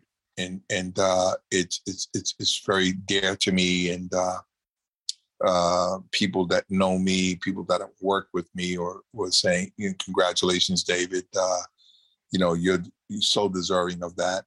And uh, it's very special to my heart. And uh, I'm still around. I'm still, you know, working as an actor. You know, and I'm still here. You know, I'll do it. You know, hopefully until like I'm like, you know, 103, and uh, you know, I can't remember lines anymore, and I can't walk around and whatever. you know what I mean? You know? Well, well, even then, just do what Marlon Brando used to do. He, I, from what I heard, he used to put lines on the wall on people, other Yep. people. So Oh yeah, oh, absolutely, absolutely. Yeah, you just put it everywhere. Put it on your hand. You know, look at totally looking down. The, the lines are right on your palm of your hands. You know, you, you put it Looks on like the you're forehead of your actors. You know, when they're doing the close up on you, you just put it on the forehead. That's what Brando did on the, the fellow actor, and you read it. on- You know, there it is. You know, I mean, one of my favorite favorite actors. I mean, I live very very close to. I mean, every time I walk past it, just I go, wow. I'm walking on the street where Giants walked on the actor studio Mhm. in Midtown Manhattan. I mean, you know how many great actors have w- went there, and I've come Lee Strasberg, the great Lee Strasberg. Yes. I mean, the great actors. Marlon Brando went there. I mean, I I can go Shelley. You can go on and on of actors that came out in the 30s, 40s, and 50s, 60s that came out of the actor studio Mhm. okay, that came out of that place. Do you know what I mean? It is not what it was before anymore. It's it's just it's just time changes. You know what I mean? Uh, it, it, it- it's just not what it was. You know what I mean? Uh, in its heyday in the 30s and 40s and 50s and 60s, where the amount of talent that came out of there. And I walked down the streets of 44th Street and and I go, you know, I'm walking on the same street that Brando walked up and down on. You know, I'm walking, on- you know, Jimmy James Dean. You know what I mean? I'm walking on a street where you know that. I mean, these phenomenal talent walk up and down on these same the same street. Do you know what I mean? Yeah. Walk and I go in the actor studio and I go and I sit and I go, God, I'm sitting right in Brando's seat. you know, where, where he sat. You know what I mean? I mean, hey, come on. You know what I mean? Uh, eh, you know, I'm very blessed and I'm very lucky. You know what I mean? You know, uh, to to have that. You know what I mean? To go, wow, and to appreciate that and to respect that, Rich. To appreciate it and to respect that and to honor that. that uh, to me is probably the most important thing that you actually appreciate everything all the success you've had you respect it and so sometimes you get these people that when they had the success that you've had they get the chip on their shoulder the attitude i love the fact you're so humble you're so nice and you appreciate everything all the good things that have come your way and you've earned everything that you've gotten you've i mean all the accolades you've gotten all the great um compliments you've gotten from all these legends saying you did a great job you're awesome so i mean it's all the hard work has paid off for you you've done it for so long and you're i can picture another 50 years of you doing this Thank you. Thank you, Rick. That that means a lot. And I super, super appreciate that. Thank you so very much. Oh, you're very welcome. Before we go, though, I want to talk about one more thing because um, something you're doing with my former guest and now friend Apache Ramos. It's called the Zoo Crew 2. Yes, yes, yes. Uh, Michael uh, De- Demarest uh, is doing something. It's a true story about his life story as a, a young a- a- actor, and he gets involved with this gang, and he turns away from acting acting into the street gang thing. It's a true story, and uh, he wrote the script, and he he was he's a big fan of the Warriors, and he asked us to kind of kind of co-produce it and and and and talk about it. And Apache's involved with it. I'm involved with it. Uh, Michael Beck's involved with it. Uh, most of the guys from the Warriors have been supportive of uh, Michael in this project, and now he's uh, has done the whole script, and he's now trying to uh, uh, do the pilot uh, and uh, sell it to whatever studio would buy it. You know what I mean? Uh, he's just trying to get the get the money for the pilot to be shot. Do you know what I mean? He's he, he the script's already done, so right now it's just trying to raise the money to shoot the pilot, and then try to sell the pilot to whatever network or you know all these uh, uh, cable networks and all these you know all this stuff on cable and blah blah blah. So he's a wonderful man. And it's a true story. It's, it's his story. Wow, I didn't, I didn't realize it was a true story. That's interesting. Yeah. Is he using Kickstarter to get people like can people um donate money to see this movie made? Yeah, he's got a, a, a, a different venues that he's going through to raise the funds. Okay. To raise the, the amount of money he needs to shoot the pilot. And the pilot will be shot here in New York. Okay. So, I mean, story takes place here in New York. So he's still uh, working on that now. It's basically about getting the funds to shoot the pilot. And then from there, he'll try to sell a pilot to whoever will pick it up. Very good. I'm looking forward to seeing that. So, David, it was such a pleasure to have you on the show. You have so many great stories. You're such a talented actor. I cannot wait to see what's next. But before we go, I want to talk sure. about what's next and where can people find you?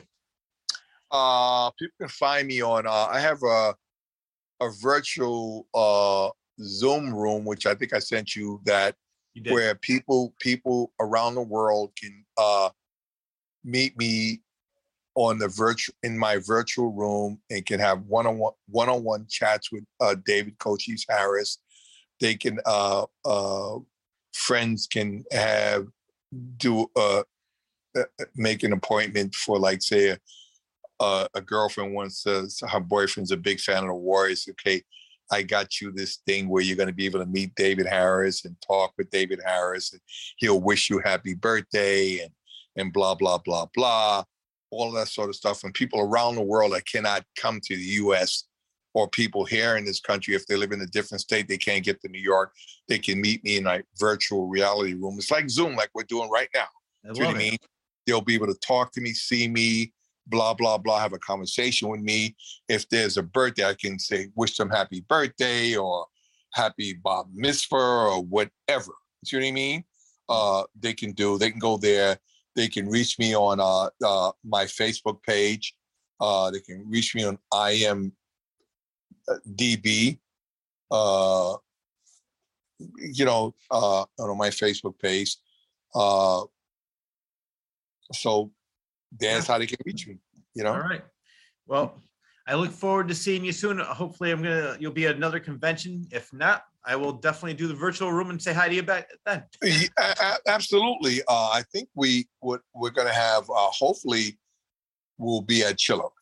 Oh, you know? good. I will be. Yeah. I, I go every October. April and I go every October. Right. I think. Well, you probably saw uh, Apache and Dee Dee Benrey, who plays one of Lizzie's. They I were did. there in April. Do you know what yeah. I mean? So I think there'll be five Warriors should be there in October. Oh, good. And you're going to be you're, one of them. Yes, yes. So hopefully you'll come there and we can break bread, have a glass, you know, a glass of wine or something, and break some bread. You know what I mean? And uh, laugh and have a good time. You know what I mean? I look forward to it. I will be there and get the wine ready. So I'll be thirsty.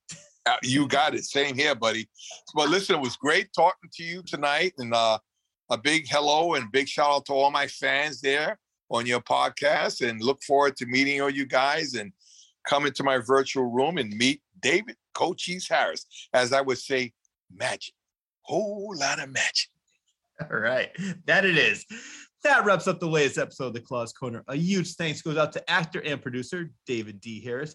I would also like to thank John Bristol of Elmwood Productions for always doing a superb job editing the show and making it available each and every week. And lastly, but definitely not least, I need to thank you, the viewer, for always tuning in. Enjoy your day, everyone.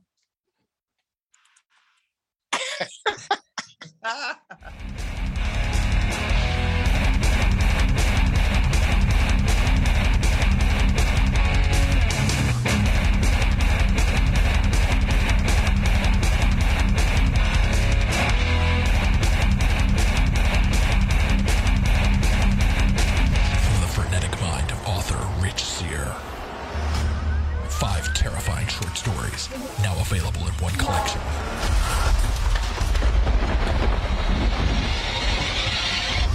Tales of a Frenetic Mind. Five Tales of Blood Curdling Terror. Available on Amazon and Barnes & Noble.